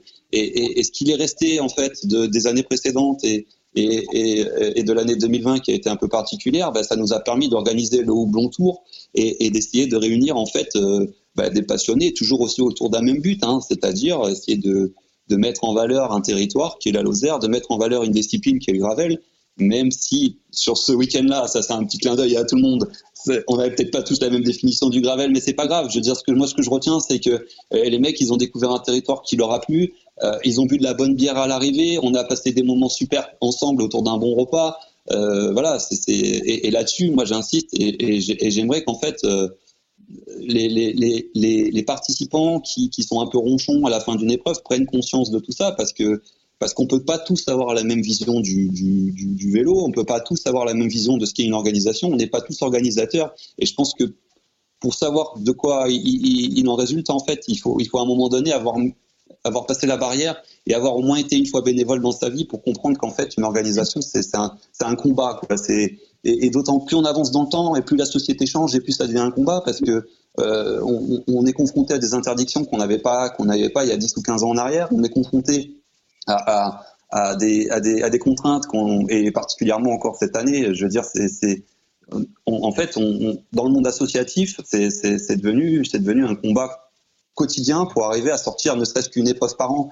Et, euh, voilà, nous on a misé sur, des petites, épreuves justement parce que c'est plus facile à cadrer, c'est plus facile à organiser. Mais euh, mais c'est pas pour autant que si on a que 50 participants, on s'en contentera parce que ce qu'on veut c'est que sur les 50 participants, il y aura peut-être un ou deux qui vont râler, mais les 48 autres, ils vont être, ils vont être contents, ils vont sortir de là avec la banane. Et puis, et puis l'année d'après, ils te diront, bah tiens, moi j'ai été roulé euh, à la Canourgue, il faut que tu ailles rouler sur ces épreuves. Et puis voilà. Et puis, euh, et puis après, c'est à nous, euh, entre guillemets, organisateurs pirates, parce que ça, c'est un truc qui me plaît bien, parce que je veux dire, non, moi je me considère pas comme je, me considère un peu en marge de, tout ce qui se passe euh, sur les grosses organisations, les machins, euh, où tu as toujours une marque derrière, où tu as toujours un bordel derrière. Et aujourd'hui, voilà, c'est euh, des, mecs comme Olivier, des mecs comme Bertrand et comme Sylvain, il, faut, faut, faut qu'il y en ait de plus en plus. Et il faut surtout qu'on leur donne des tribunes, comme toi tu le fais aujourd'hui, pour qu'ils puissent s'exprimer et qu'ils puissent mettre en avant leurs actions, parce que parce qu'en fait, on est un peu peu oublié dans tout ça. Bravo. C'est là, Richard. Il a dit la merde. Là, là, j'ai dit merde. Mon micro a encore lâché. Ah, donc oui, comme dit Olivier, euh, bravo pour cette, euh, ce long discours. C'était très beau. Euh, évidemment, je suis entièrement, évidemment, je suis entièrement d'accord. Est-ce que Euh, vous trois, en tant qu'organisateurs d'épreuves euh, qu'on pourrait qualifier de hors cadre, parce qu'on parle de gravel, de bikepacking, qui sont des pratiques euh, émergentes, comparées au VTT qui est là depuis 30 ans et à la route depuis 110 ans, 120 ans même ou même avant encore. Est-ce que c'est pas aussi une manière de pallier un petit peu à à l'insuffisance des fédérations, notamment la Fédération française de cyclisme, qui petit à petit tue le vélo? Euh, et, amène aussi, vous avez une est-ce que vous n'avez pas aussi une responsabilité de d'amener quelque chose aux, bah, aux, nouveaux cyclistes, aux gens qui, euh, qui sont déjà cyclistes mais qui ont envie de renouveler leur, euh, leur pratique et aux gens qui découvrent le vélo? Est-ce que vous avez une responsabilité là-dedans? On se la donne, on se la, on se la donne Richard, depuis le, enfin, en ce qui me concerne, et je pense que mes collègues aussi, depuis le début. C'est-à-dire que le problème, c'est qu'il faut être passionné, costaud, convaincu, avoir une ligne de conduite et défendre des idées profondément pour tenir. Euh, Romain l'a énoncé juste avant.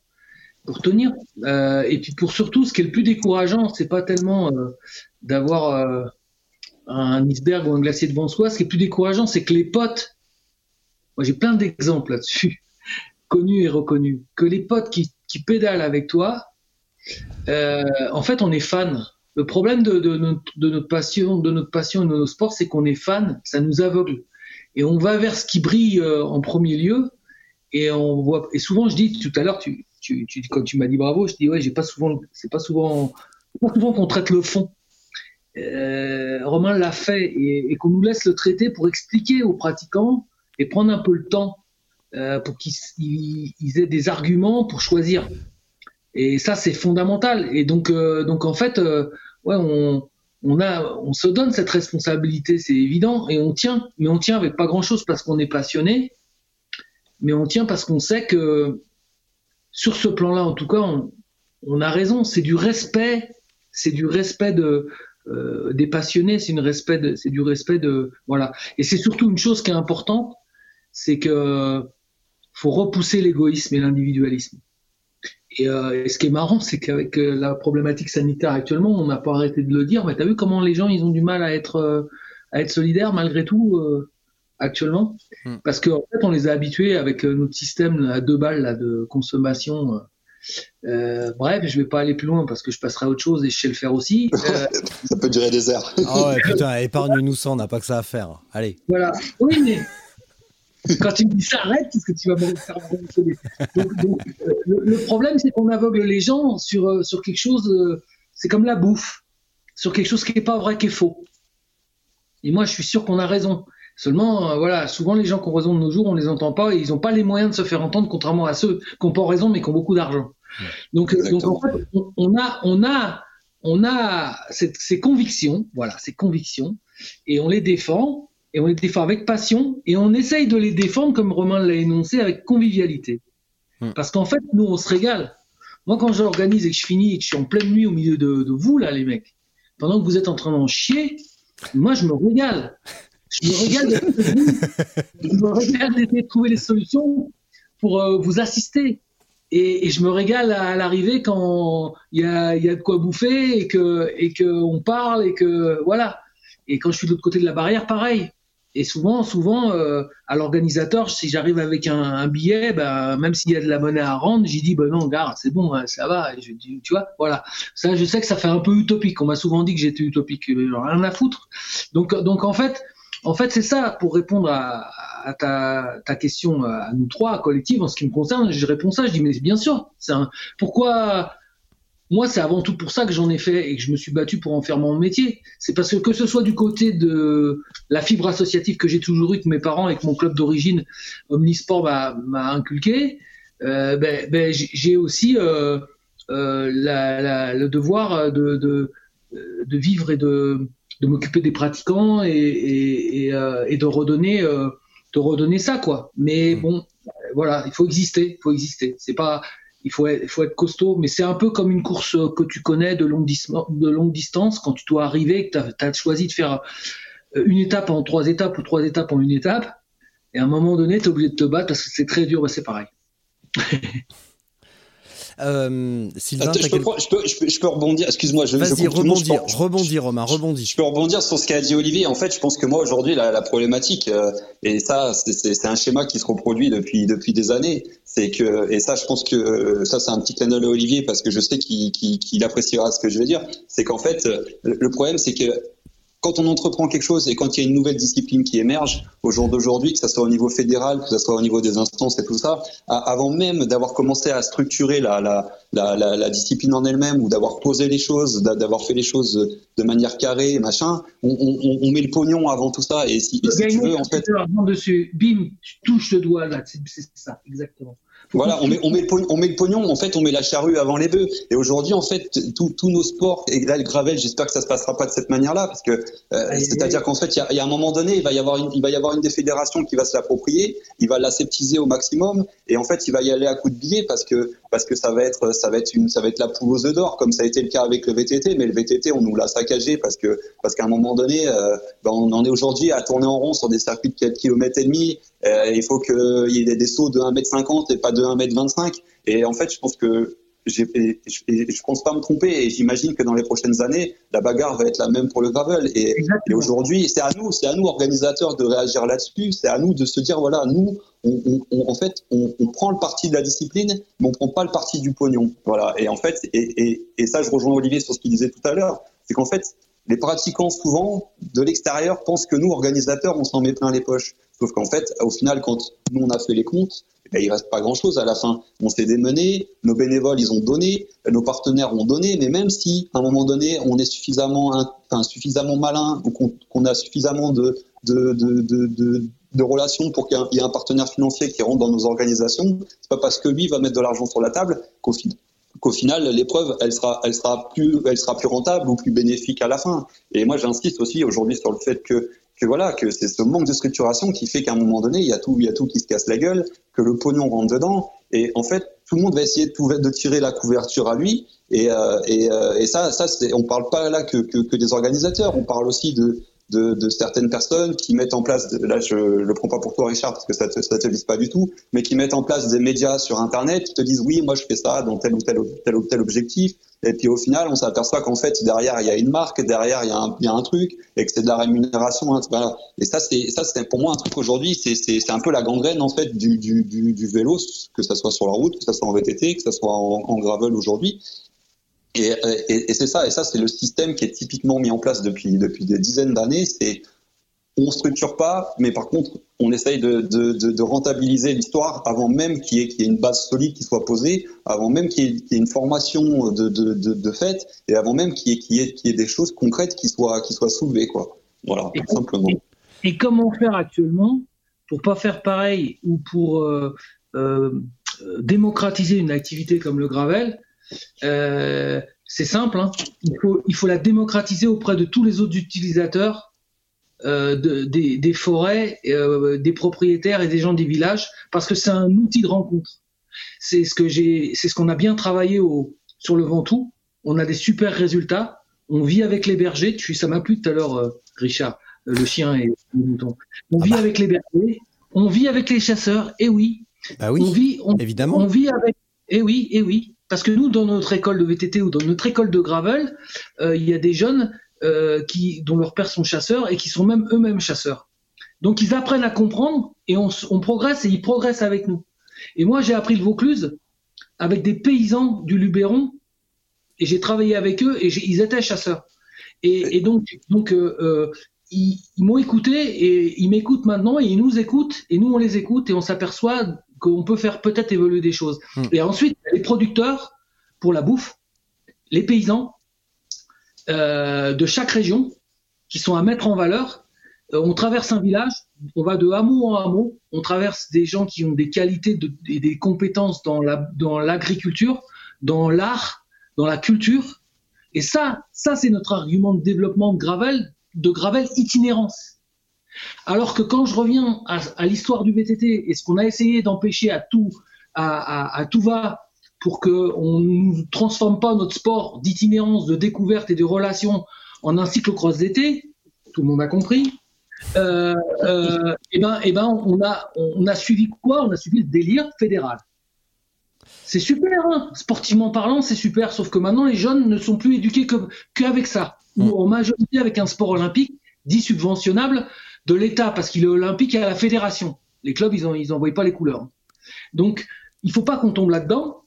Euh, le gravel ne doit pas tomber là-dedans. Et en VTT, il y a, y a, des puristes qui, qui n'y sont pas tombés et qui, qui, défendent encore ces valeurs. Mais ces valeurs, elles vont avec notre outil tourisme.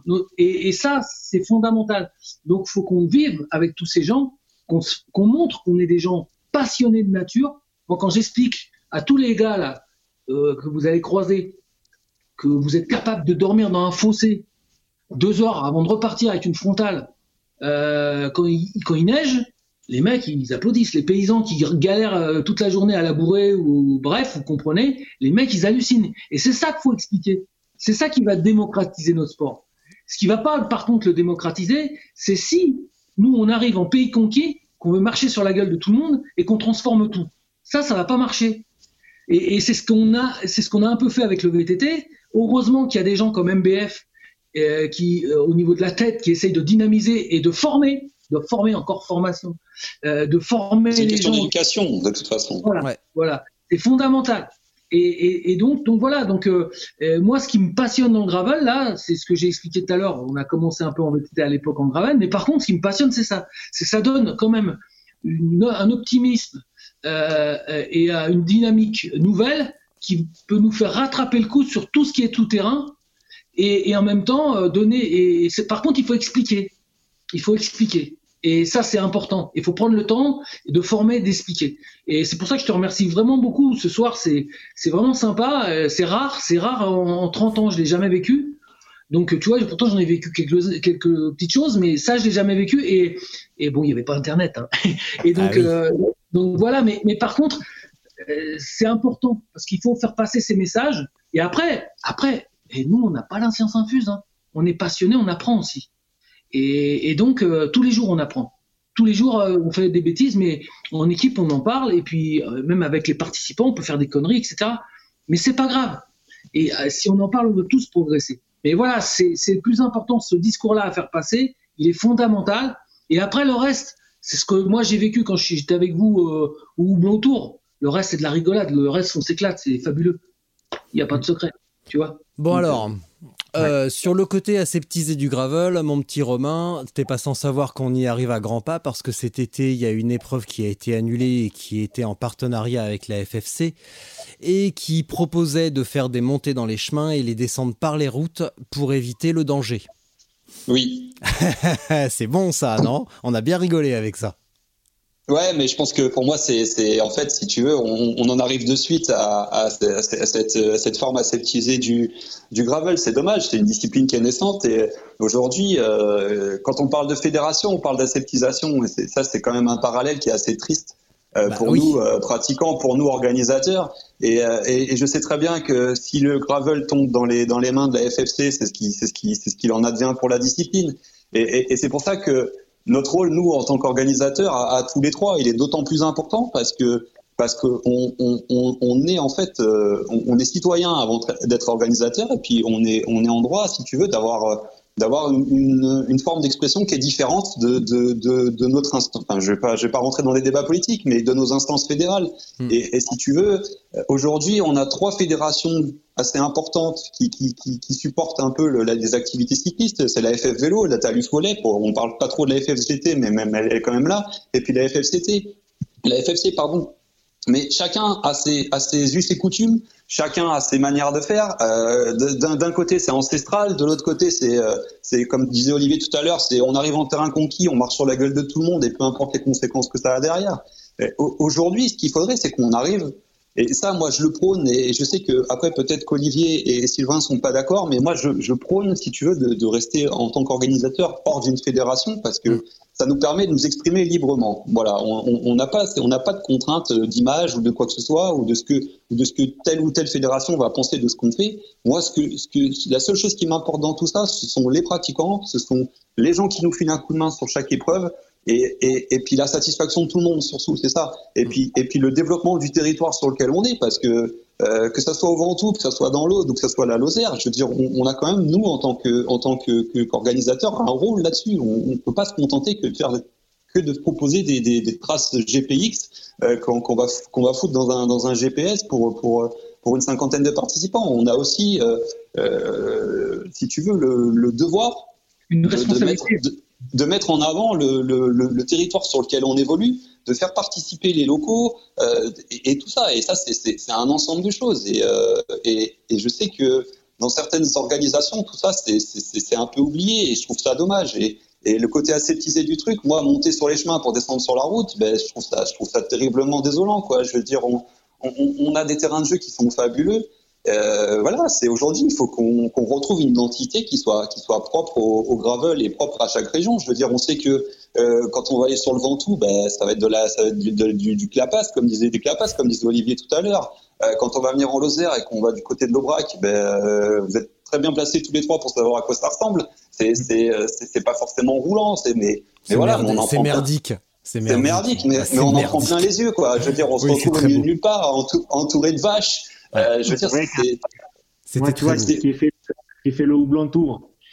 Euh, donc, par, en gravel et qui est revenu euh, un mois après faire euh, voilà la traversée de la Lozère en route, bah, c'est incomparable. C'est, mmh. J'ai largement préféré la version gravel que la version route, la traversée de l'Aubrac. Voilà, oui, parce qu'avec le gravel, on va au cœur des choses, quoi. C'est, voilà, c'est ça. C'est vraiment euh, immergé dans, dans le décor. Euh, ouais, et puis, t'as, t'as un vrai dépaysement euh, que, que t'as pas quand t'es sur la route, parce que bah, tu croises, euh, voilà, c'est, tu, tu restes dans un milieu de civilisation, on va dire, je sais pas comment expliquer, mais quand tu es vraiment euh, sur, euh, voilà, au milieu de d'une plaine comme, comme l'Aubrac en, en gravel, ça donne une autre dimension. quoi. C'est vrai que c'est ça qui, qui plaît dans, dans, dans le gravel. Hmm. Donc, euh, euh, c'est pour ça que voilà, au niveau responsabilité en termes de partage, on va dire, de, de, de la zone où on pratique tous les trois, bon, c'est vrai qu'elle elle est importante, quoi, la responsabilité. Euh, il y a deux réflexions. Euh, sur le côté euh, fédération, bon là évidemment on s'est moqué de cette épreuve chapeautée par l'FFC. vous savez que l'année dernière l'UCI s'est intéressé très, sérieusement au gravel et les, les épreuves US sont montées au credo. notamment Gravel Pirate qui organise un championnat, enfin un championnat du monde officieux en disant bah vous voulez organiser un championnat du monde gravel, mais nous ça existe déjà depuis des années, donc c'est très gentil, mais on n'a pas besoin de vous. Euh, et il y a quelques semaines, j'ai eu au téléphone Erwin Verweken, donc Erwin Verweken, un Belge qui a été champion du monde de cyclocross euh, une ou deux fois, je crois, deux fois en tout cas, et qui s'occupe de la série euh, Grand Fondo sur la route et qui travaille sur une série euh, Grand Fondo Gravel pour la saison à venir, avec une épreuve en France, avec une épreuve en France. Voilà, on va en rester là. Donc du coup le, côté fédératif est en, route quand même. Est-ce que on peut quand même faire cohabiter un côté extrêmement compétitif avec quelque chose totalement hors fédération? Est-ce qu'on n'arriverait pas quand même, parce que moi je vous cacherai pas que le côté course, euh, de rouler euh, super vite sur des chemins méga roulants, euh, ça m'excite quand même parce que j'aime bien rouler vite aussi. J'ai adoré le houblon tour, mais j'adore aussi rouler vite. Est-ce qu'on peut quand même imaginer une cohabitation entre ces deux formes de vélo? Bah, complètement. Je veux dire, c'est pas parce que tu, organises un, une épreuve du côté compétition que forcément tu es obligé de te tourner vers, vers une fédération. Je veux dire, aujourd'hui, en tant qu'organisateur, on a des, on a des moyens officieux qui nous permettent euh, d'organiser des épreuves et d'être couverts par des assurances. Alors, c'est sûr que euh, question tarif, euh, c'est quelque chose qui est, qui est, assez exorbitant, mais après c'est un choix, c'est une position qu'on prend. moi, j'ai pris le parti de ne pas de pas de pas adhérer à une fédération pour pour justement rester de pas rentrer dans ce dans ce délire de de, de, de, de qui en aura la plus grosse. Quoi. Je veux mm. dire, nous, à notre échelle à tous, on, a tous une, vision différente de la, de la, de la pratique. Et, euh, et je pense que aujourd'hui, il peut y avoir deux vitesses dans le gravel. Il peut y avoir le côté fédé, il peut y avoir le côté, euh, le côté pirate, comme tu l'as si bien dit. Et ça, c'est un terme qui me plaît. Et, euh, et je pense, je pense qu'à un moment donné, euh, les pratiquants seront ceux qui, qui, qui, qui, seront décisionnaires à la fin, qui décideront de, de, quelle, de quelle alternative ils veulent en fait. C'était ma deuxième réflexion. Est-ce qu'à un moment donné, les, c'est pas aussi les, les pratiquants vont devoir euh, bah, réfléchir un petit peu, moi le premier, à qu'est-ce qu'on fait et comment on agit sur notre vélo en allant sur telle ou telle épreuve, d'aller voir un petit peu plus loin que le bout de notre nez en se disant si je vais sur cette épreuve, ça peut avoir telle conséquence pour la pratique à moyen ou long terme. Et sur cette épreuve-là, ça aura telle ou telle conséquence à moyen ou long terme.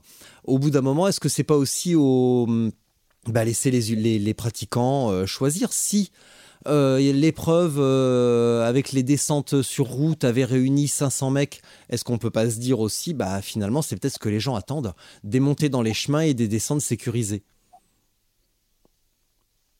C'est possible, c'est possible qu'après, je veux dire, on peut, on peut être surpris euh, de, de, de, de, tout ça, mais, mais je pense qu'il existera toujours, euh, et ça, ça, ça, ça, existe dans, dans le VTT encore, comme disait Olivier tout à l'heure, il y a, il y a toujours des puristes. Et puis nous, on n'a pas, je pense, après, je parle, je parle, là, je parle pour l'association Passe Aventure. Je sais pas quel, je pense que du côté de chez Bertrand, c'est pareil, du côté de chez Olivier, c'est la même chose.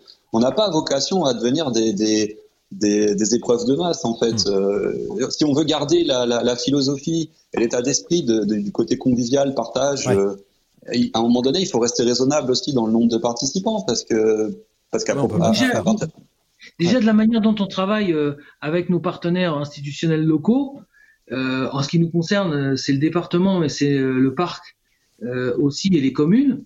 le parc régional et les communes et, et donc on, contrairement à, certains qui arrivent ou qui, font des choses où euh, justement euh, ils prennent le, parti de ce que de ce que euh, de, ce que parle Romain, nous on a dit des fois ça fait mal. Justement on parlait d'argent, des fois ça fait mal, mais on a dit on dépassera pas telle telle hauteur de, de pratiquants pour les raisons qu'ont énoncé Romain, parce qu'on veut rester dans une logique. Je veux dire. Euh, est-ce qu'il y a une logique de respect de l'environnement sur du long terme, j'entends, quand chaque année, on amène n'importe où euh, plus de, allez, plus de, je suis gentil, hein, 1000 personnes sur un endroit euh, dans la forêt euh, et des fois un endroit protégé ou sensible. Faut être logique. D'un côté, tu vas aller dire que tu es propre, tu fais attention aux autres aussi, aux utilisateurs, aux propriétaires privés euh, et à la spécificité fragile d'un massif. Et de l'autre, tu te dis, ah bah moi, il faut que je fasse 1000, 2000 mecs parce qu'il faut que je fasse des thunes, hein, les gars. Faut bénéf à fond. Et c'est pour ça que, on parlait de prix tout à l'heure. Nous, on a pris un engagement et là, on va l'annoncer avec le Covid, ça va être pire parce qu'on veut montrer à notre préfecture qu'on va pas partir en sucette et on veut surtout le faire pour les inscrits qui sont qui sont mis. Donc on va rester très très très très euh, logique euh, là-dessus. Mais mais même au départ, on n'était pas très haut. Pourquoi? Donc parce qu'on veut pas on veut pas faire des usines à gaz. Et, et, et, ça sert à rien. Et c'est dangereux pour, pour notre logique et pour notre environnement. Donc, euh, et puis pour l'impact de notre activité par rapport à, à, tout ça, faut être logique. Moi, moi j'ai vécu, euh, je suis désolé, le rock d'Azur euh, originel et original, euh, et, et, je vois ça maintenant. Je suis désolé les gars, c'est super, hein c'est super. Moi, je suis top. Par contre, mettre 15 000 mecs dans la forêt, ouais, ça me pose un problème, moi, quand même. Hein. moi aussi. après, après, voilà, après, après c'est super, on se retrouve tous, machin, etc. Mais il faut faire attention à ce qu'on fait. Euh, le discours, par exemple, euh, je pense, moi, euh, des MBF, c'est aussi de former Bike Fondation. Donc moi j'intègre le Gravel parce qu'en ce moment j'intègre la réflexion Gravel à MBF hein, en ce moment quand même, en disant eh ouais mais euh, on rentre dans la forêt, comment on fait, machin. Il faut, faut, raison garder. Une, comme tu disais tout à l'heure, Richard, on a une responsabilité de ce côté-là aussi.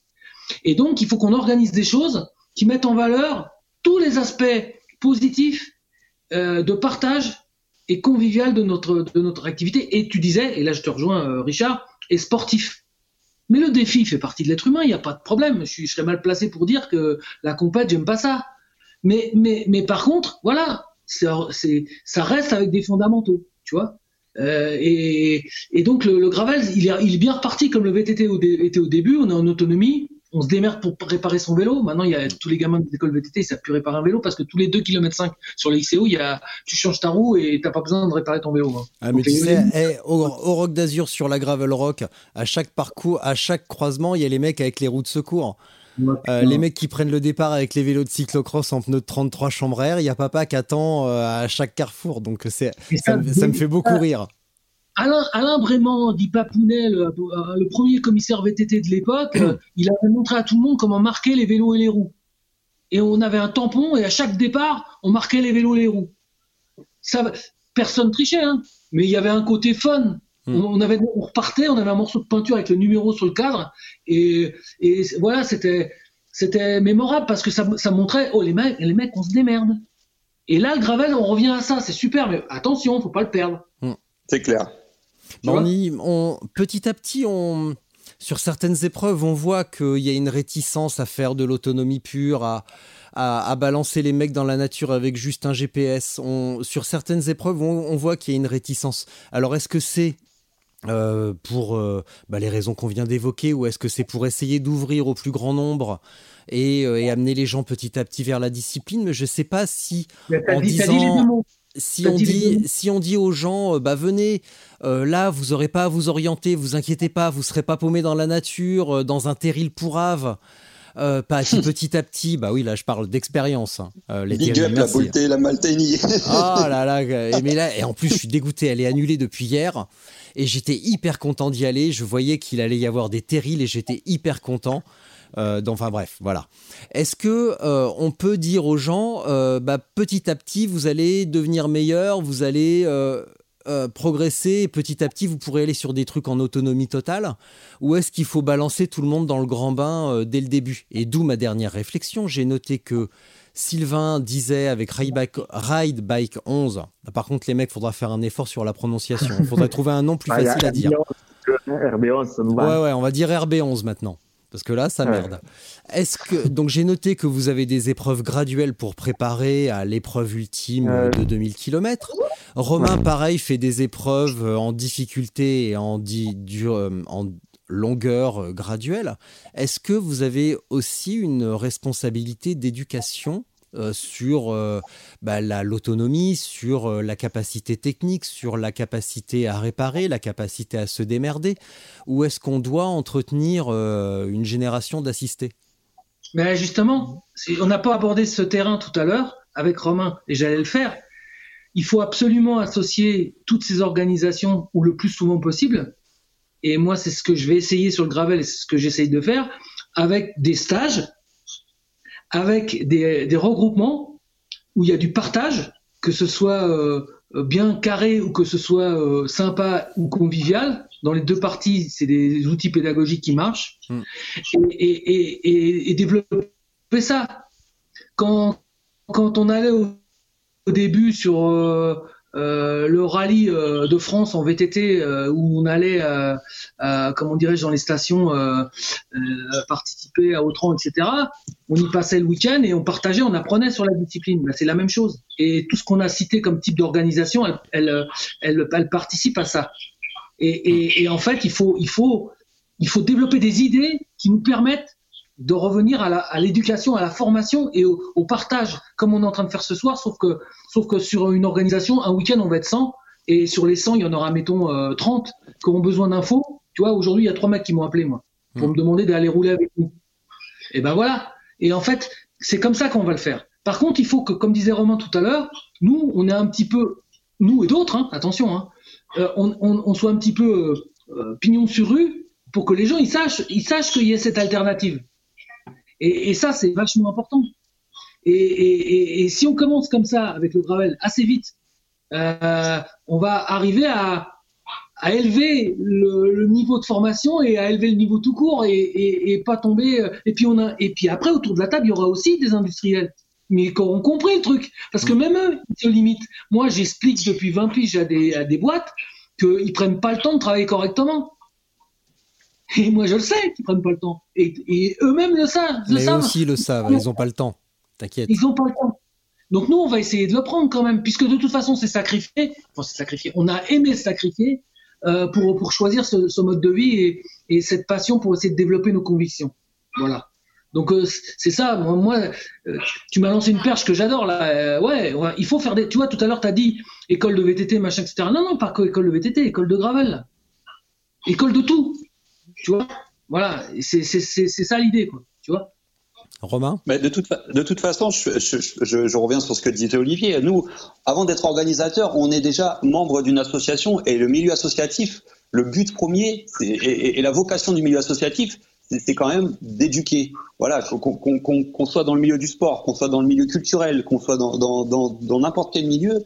Euh, je veux dire, l'association de proximité, parce que nous sommes des associations de proximité, a ce but et a cet objectif d'amener les gens vers, euh, vers une pratique, euh, qu'elle soit artistique, qu'elle soit musicale, qu'elle soit sportive. Mais on a ce rôle en tant, qu'associatif de former et d'éduquer les gens pour, pour arriver à, à, faire quelque chose de, concret. Et aujourd'hui, si, si, tu veux, on, a aussi, nous, en tant qu'organisateur maintenant d'épreuves gravel ou d'épreuves sur route, on a, on a ce devoir de, de de préparer les gens euh, à, à, à, à, la pratique du gravel. Je veux dire, le, nous, le, rôle du gravier tour, c'était ça, c'est que et, et c'est assez contradictoire parce qu'on a mis en place ce, ce système-là, mais je m'aperçois qu'en fait, sur les épreuves qui ont pu avoir lieu pour le gravier tour, ce sont que des mecs expérimentés qui se sont qui se sont pointés au départ. Hmm. Mais j'espère que dans les prochaines années, on, on, on garde ce, ce, ce, système et qu'on amène des novices, des débutants qui, ne viennent pas forcément de la route, qui ne viennent pas forcément du,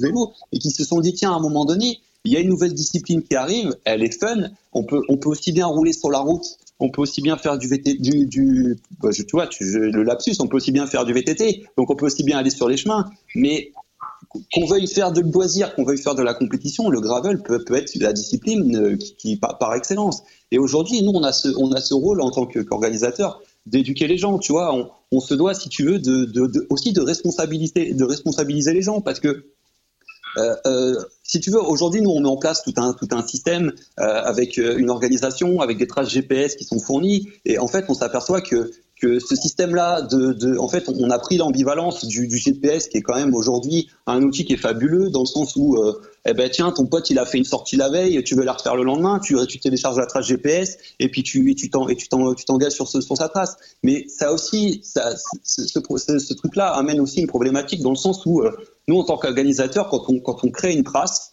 qu'on la fournit à nos participants, cette trace-là, elle est certifiée, elle est validée et en fait, euh, elle est exclue de toute problématique. C'est-à-dire qu'en fait, quand euh, aussi bien Olivier que Bertrand que, que nous, euh, je, on, en fait, on a, on a verrouillé le système en se disant, bah tiens, euh, on a, on a ici, on a un passage chez un privé, on a demandé l'autorisation, il n'y a pas de problème. Mais par contre, si après notre trace GPS elle est mmh. récupérée et qu'elle est envoyée sur Strava ou sur n'importe quelle plateforme de partage et que le mec s'engage dedans, ben en fait, il va quelque part, il va un peu détériorer le travail que nous on a fait parce que s'il se retrouve nez à nez avec le propriétaire et qu'il se dit, bah tiens, euh, en fait, j'aurais peut-être pas pu passer par là avec le propriétaire l'année d'après se dit bah tiens, euh, Trace Aventure et Go Bike RB11, on vous refuse le droit de passage parce que l'année dernière il y a des mecs qui sont pointés, on en a eu dans tous les sens. Et en fait, nous on a cette responsabilité là, on a cette responsabilité d'éduquer. Alors l'histoire des traces GPS c'est un exemple hein, parce que c'est le premier qui m'est venu à l'esprit. Mais on a aussi cette, cette, cette, cette ce devoir de, de, de, responsabiliser et au travers de, de ces épreuves là. Et, euh, et, et, et Richard, tu sais que on est on est d'accord sur un point, c'est qu'en fait Aujourd'hui, quand, euh, quand on s'engage sur une épreuve quelle qu'elle soit, que ce soit sur la route, en VTT ou en gravel, il y a cette notion de préparation qui est vraiment importante. Et ça, tout à l'heure, tu le disais par rapport au matériel. Mais, mais moi, je pense que il n'y a pas que le matériel qui compte. Il y a aussi cette notion d'appréhension, cette, cette manière d'appréhender l'épreuve. En mmh. fait, euh, quand tu as des chiffres qui parlent par eux-mêmes, quoi. Je veux dire, quand tu t'engages sur un ultra qui fait 190 bornes et qui a quasiment 5000 mètres de positif, en dehors du, pneu que tu vas monter et du kawaii que tu vas mettre dans tes sacoches, il faut aussi que tu te poses les bonnes questions en te disant voilà, est-ce que mon approche est la bonne? Est-ce que cette épreuve est adaptée à, mes capacités? Et tout ça. Et, c'est à nous en fait de mettre en avant. Et c'est à nous au travers de, trucs comme les road series chez, Bertrand, euh, Sylvain et Anne et, les graviers tours chez nous, c'est à nous en fait d'amener les pratiquants à cette réflexion. Et c'est d'ailleurs pour ça que nous on avait mis les graviers tours en, opération pour cette année. C'était en fait on voulait les amener à la fin, le but ultime, c'était de, faire l'ultra, de l'origine gravel, quoi, ce qui est, quand même 190 km et pas loin de 4000 mètres de positif, mais, mais qu'ils aient compris en fait le schéma, qu'ils aient compris où on voulait en venir et qu'ils aient compris qu'en fait, euh, on n'est pas là pour les faire chier, on est là pour les éduquer et on est là pour aussi pour les amener vers un objectif. Euh, bah oui, on est d'accord, c'est déjà bien, on est d'accord sur un truc. Euh, ça m'amène plusieurs. Euh, non mais on est, on est de toute façon, on est d'accord, il y a pas, y a pas de. Mais c'est vrai, ça restera roulant, t'inquiète. Ouais ouais, bah j'espère. Attends, oh, oh. Euh, ça m'amène une réflexion que on peut pas empêcher de toute façon, même si vous faites tous les efforts possibles et imaginables pour éduquer, pour expliquer, pour euh, faire de la pédagogie avec euh, un site internet détaillé, des vidéos, des machins, des lives, des trucs. Ça, on peut pas empêcher les, les gens de venir s'ils ne sont pas prêts. Récemment, pendant les épreuves de l'été, sur une épreuve bien connue qui traversait la France sur la route, euh, j'ai vu un mec, le message d'un mec sur le groupe privé de cette épreuve dire Bah, moi, j'ai abandonné le deuxième jour, coup de chaud, j'ai fait 150 km, mais en même temps, j'avais pas d'entraînement.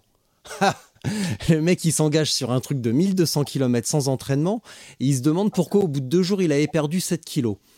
Euh, Fred, Fred de la GTB que j'aurais pu inviter car c'est un pirate lui aussi. J'aurais pu aussi inviter Samuel de la French Divide car c'est un pirate lui aussi tous les ans, Fred me dit euh, je mets des trucs sur le site, j'explique, je, préviens. Attention, la Bretagne, c'est pas plat, c'est pas ce que vous croyez. Préparez-vous, ça secoue, il y a des cailloux, ça monte, ça descend. Et il me dit bah, les mecs ne lisent pas. ils viennent. ça complètement. Ça, c'est clair. Les, mecs, les mecs ne lisent pas de toute façon.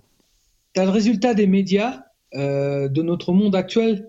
Tu regardes la télé, le soir, là, les gamins regardent la télé, qu'est-ce qu'ils voient? Ils voient du défi à la portée de tous.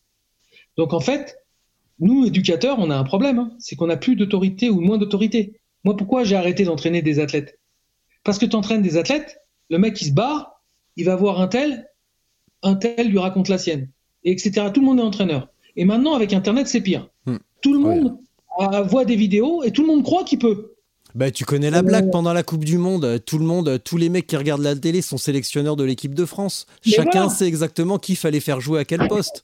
Voilà. Et c'est le bordel. Parce qu'en fait, il n'y a plus de cohérence. Et puis, c'est nous, nous, enfin, c'est des, des compétences. On a des compétences en tant qu'organisateur, en tant qu'accompagnateur ou guide, on passe des diplômes, on apprend. Euh, on a, et après, on a de l'expérience. Et, c'est mieux. Euh, on fait passer aux gens, on fait croire aux gens que le sport, comme c'est un outil marketing, hein, faut gagner du pognon maintenant avec le sport. Hein. Voilà, moi ça me fait halluciner. Tout, les, salles, les salles qui s'ouvrent les unes en face des autres, le crossfit en ce moment, c'est un truc de malade. La base du crossfit bien encadré, ça peut être intéressant. Mais le crossfit à tout va, n'importe quand. Les kinés, ils bossent. Hein. Oh, ça, il n'y a pas de problème. ça se trouve, euh, en fait, ça, le, crossfit, c'est un complot. Euh, c'est un complot des kinés, en fait, je suis pratiquement sûr. c'est pas loin, ouais. Non, non, c'est une résultante du développement de notre société de consommation.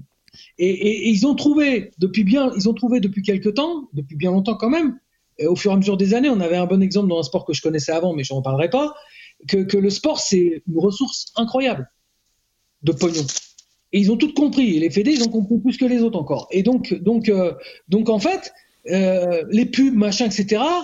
Maintenant, qu'est-ce qu'on demande aux athlètes en VTT là? Attention, on leur demande presque plus d'avoir des résultats sur des podiums. On leur demande de faire des belles vidéos qui donnent envie. vrai. Et, donc, on voit des mecs faire des sauts ou des loopings euh, à la rampage euh, ou, passer sur des crêtes de rocher parce qu'ils sont très forts. Seulement, tout le monde n'est pas très fort. Tu veux qu'on aille le dimanche soir aux urgences? Tu veux qu'on aille, aille voir qui se blesse et qui, s'explose la, la, qui s'est explosé la gueule en se prenant pour Sam Newk Ouais. À cause des assurances, les licences qui ont augmenté. Parce que le VTT a été un sport à risque. Tu veux, je te donne notre expérience, nous, de nombre de blessés sur nos encadrements et nos organisations depuis 20 ans ou 30 ans. Il y a un, coup de cassé, et une entorse du poignet et un mollet ouvert en 30 ans. Et, l'analyse des loueurs de vélo sur euh, la casse matérielle avec ou sans encadrement. Tout ça, c'est des, arguments. Et, en fait, c'est simplement, encore une fois, et je vais arrêter de le dire, c'est donner de l'écoute et, du débat aux bons endroits avec les bonnes personnes pour prendre le temps d'apprendre et d'éduquer. Voilà, ça c'est important. Toi, tu vois, tu l'as dit tout à l'heure, Richard, tu l'as fait. Au début, tu avais des analyses qui étaient un peu dérivantes. Avec l'expérience, tu, as appris. Mais ça t'a mis un peu de temps, il a fallu que tu pratiques, il a fallu que tu rencontres des gens. Ça s'appelle de l'expérience et ça, c'est de l'éducation naturelle. Et en fait, on a besoin, on a besoin de mettre en valeur ça et, les gens que tu interviews là et sûrement d'autres, les pirates que tu dis, ben, ils tiennent. Ils tiennent parce qu'ils ont ces convictions. Ils ont besoin. Ils militent pour ça. Voilà. Et, en fait, c'est fondamental. Et moi, j'irai plus loin. Si on sort de notre spécialité, de nos spécialités sportives, c'est ce qui. Ça va très loin. C'est ce qui peut sauver le monde. ah, carrément. Ah, mais carrément. T'as le, le, le, Steve Jobs du Ventoux, quoi, ça y est. Moi, j'écoute, moi, j'écoute les anciens, moi. En ce moment, dans notre société, j'écoute les anciens. Et avant, je les ai écoutés. Et avant qu'il arrive tout ce qu'il arrive et comment évolue notre société et le monde, et comment ça part en sucette de partout, de tous les, de tous les côtés, ok Eh ben, il y a des, des solutions et tu regardes un petit peu, si tu creuses, vous qui êtes souvent sur Internet et qui écoutez et qui regardez un peu de partout, les journalistes, bah regardez, il y a des gens qui disent les bonnes choses. Le tout, c'est qu'il faut qu'ils soient écoutés et mis en valeur et pas diabolisés. et, et, l'argent les diabolise. Et, et, oui. Et donc, nous, si on rapporte ça pour revenir à notre sujet à nous, bah, c'est la même chose. Et, par contre, voilà, maintenant, c'est pas une personne, hein. C'est un collectif, une solidarité et une envie d'avancer avec ces fondamentaux qui vont faire que ça peut avancer ou pas. Et en fait, moi, par exemple, j'aurais pu dire, et je l'ai souvent pensé, bon, elles sont mieux, Olivier, pédale pour toi, fais deux, deux, trois trucs de guide, machin, etc. Mais non, je continue, je continue à essayer d'avancer, même si c'est très difficile, pour les raisons que Romain a énoncées tout à l'heure, euh, d'essayer de, de, réagir collectivement et de mobiliser autour pour essayer d'être quand même, quand même, parce que, par exemple, le gravel m'a donné une, une, euh, de l'oxygène. Ça, me plaît, ça me, ça me rappelle au début du VTT. Voilà. Et après, j'ai dit tout de suite, aïe, est-ce que ça va, c'est intéressant. Hein. Est-ce que ça va prendre le même truc ou pas? On va voir ce que vous avez énoncé tout à l'heure, ce que tu as dit et les questions que tu as posées, euh, Richard. On va voir si elles vont, elles vont pouvoir être défendues. Moi, ce que j'avais juste pour revenir en arrière et répondre à une de tes interrogations, l'intérêt, c'est que si le collectif il est fort là et les organisateurs sont forts, ils peuvent fédérer et ils peuvent s'assurer et ils peuvent même emmener une assurance avec eux ou des assurances avec eux parce qu'on représente beaucoup de monde. Le nombre de pratiquants non licenciés, c'est plus important que le nombre de pratiquants licenciés. Hmm. Si cela, tu les fais bien, tu représentes beaucoup. Seulement, seulement, comme disait Romain, il faut structurer. Il faut quand même qu'ils veuillent bien. Moi, j'ai des potes. Oh, Olivier, laisse tomber, on signe pas de licence. Ouais, laisse tomber, on rentre pas dans la structure. Oh, on est bien comme ça. Ouais, mais on n'a pas de pouvoir dans notre société telle qu'elle est créée. Et voilà, le problème, c'est ça en fait. Tu sais quoi? Euh, Les débordements collectifs de, des dernières années dans la rue, c'est ça. Il y a des bonnes choses, des bonnes idées. Le problème, c'est que c'est pas structuré. Et les gens, ils ont du mal maintenant. On leur a pas appris à, se fédérer vraiment. Ça, c'est un avis de fond, moi, que j'ai. Et, donc, c'est ramené à notre, notre activité. Et voilà, et on va voir, on va voir. Mais il faut pas la, faut pas la, la sous-évaluer ou dire oh bah, c'est du petit gravel, c'est une niche, etc. Non, non, non, c'est pas une niche. Pour plein de raisons, regarde, euh, maintenant c'est dangereux de rouler sur la route. On est mieux dans dans sur les pistes. On, risque moins de se faire renverser par les voitures. Parce que les mecs, ils sont tellement énervés d'aller bosser, fatigués, ils savent plus conduire et ils font n'importe quoi. Même les cyclistes. bon, si on parlait de la relation avec les chasseurs, parce que ça, c'est un truc qui m'intéresse en fait. Là, je vous cacherai pas. Alors, il y a plusieurs trucs. Euh, ce week-end, j'ai organisé ma première épreuve. Enfin, c'était pas une épreuve, c'était plus un rassemblement parce que j'ai fait ça à la ZOB en prévenant personne, ni mairie, ni préfecture, ni assurance, ni rien. J'ai proposé qu'on roule ensemble. Il y a du monde qui est venu, on était 50. Euh, et, voilà. Et du coup, maintenant, je me dis, bah, qu'est-ce que je fais avec ça? Est-ce que je propose des, euh, des trucs plutôt techniques, des trucs plutôt roulants. Euh, ça, je vais, euh, je vais le décider euh, dans, les, dans les jours ou les semaines qui viennent. Mais le problème, c'est que si je veux refaire un truc dans les semaines qui viennent, on va tomber en pleine période de chasse. Et par principe, je, refuse de, je refuse de diaboliser les chasseurs. Certes, je n'aime pas la chasse. Je vois pas l'intérêt de tuer des petits animaux mignons. Mais ils ont le droit d'aimer. Moi, j'ai le droit d'aimer faire du vélo et eux, ils ont le droit d'aimer tuer des animaux on est pour ou on est contre, mais en tout cas, on se doit de respecter les opinions de chacun. Vous, dans vos organisations, comment vous dialoguez avec les chasseurs pour, euh, en cas d'épreuve en zone, en période de chasse, vous, euh, vous, comment et par quel biais vous amorcez le dialogue avec les chasseurs? Qui est-ce qui commence? Bah, euh, Nous, si vous voulez, donc chez Ride Bike 1, c'est vrai que le problème, ne s'est pas encore posé par rapport à ça euh, bon, dans le sens que les, les épreuves gravel qu'on a organisées, euh, c'était vraiment du très local. Donc c'était pas, enfin, c'était quelque chose qui avait été diffusé, mais dans notre euh, groupe, on va dire euh, à proximité, euh, voilà, de, de, Carcassonne, même si certains viennent de Toulouse, enfin, ça, ça reste quand même du, du très local, donc il n'y a pas besoin de, il n'y a, a, jamais eu besoin de déclarer à l'avance des, voilà, des, notre sortie ou des, des choses comme ça. Hmm. Après, sur le, le reste qu'on a vraiment organisé euh, à fond, donc il y a eu la Transcorbière, c'était au mois d'août, donc euh, bon, le, là, le problème il s'est, il s'est pas posé. Et après, il y avait la gravelle des deux châteaux bah, en octobre et euh, bon, a priori, euh, ça ça posait pas de problème euh, non plus. Après, si dialogue il y a, bah, on respectera de toute façon moi, je je suis un peu comme, euh, comme toi, Richard. Voilà, je, je respecte euh, un peu l'activité de, de, la chasse, même si bon, c'est, c'est, je suis pas forcément pour euh, ou contre non plus, mais voilà, c'est, c'est pas quelque chose qui, qui m'intéresse plus que ça. Et mais voilà, c'est vrai que si si débat doit y avoir entre une organisation que qu'on crée et voilà d'éventuels euh, discours avec des, des, chasseurs, bon, on va respecter leur leur droit ou voilà mais pour, pour l'instant, c'est pas quelque chose voilà qu'on qu'on réfléchit à l'avance euh, ou pas. C'est vrai qu'on n'a pas on n'a pas eu ce problème jusqu'à maintenant. Hmm. Mais quand, quand, je passe, quand je pas, quand je dis euh, relation avec chasseurs, c'est plus, c'est plutôt se dire, euh, ok, ce jour-là, je veux passer à tel endroit. Est-ce qu'il y a est-ce qu'il y a une zone de chasse à ce moment-là? Est-ce qu'il y a un risque quelconque? Euh, parce qu'en fait, tu vois, derrière chez moi, enfin, tous ceux qui sont venus ce week-end, euh, je peux leur dire maintenant, mais euh, le dimanche et le samedi en période de chasse, ça pétarade, j'ai l'impression d'être à Beyrouth.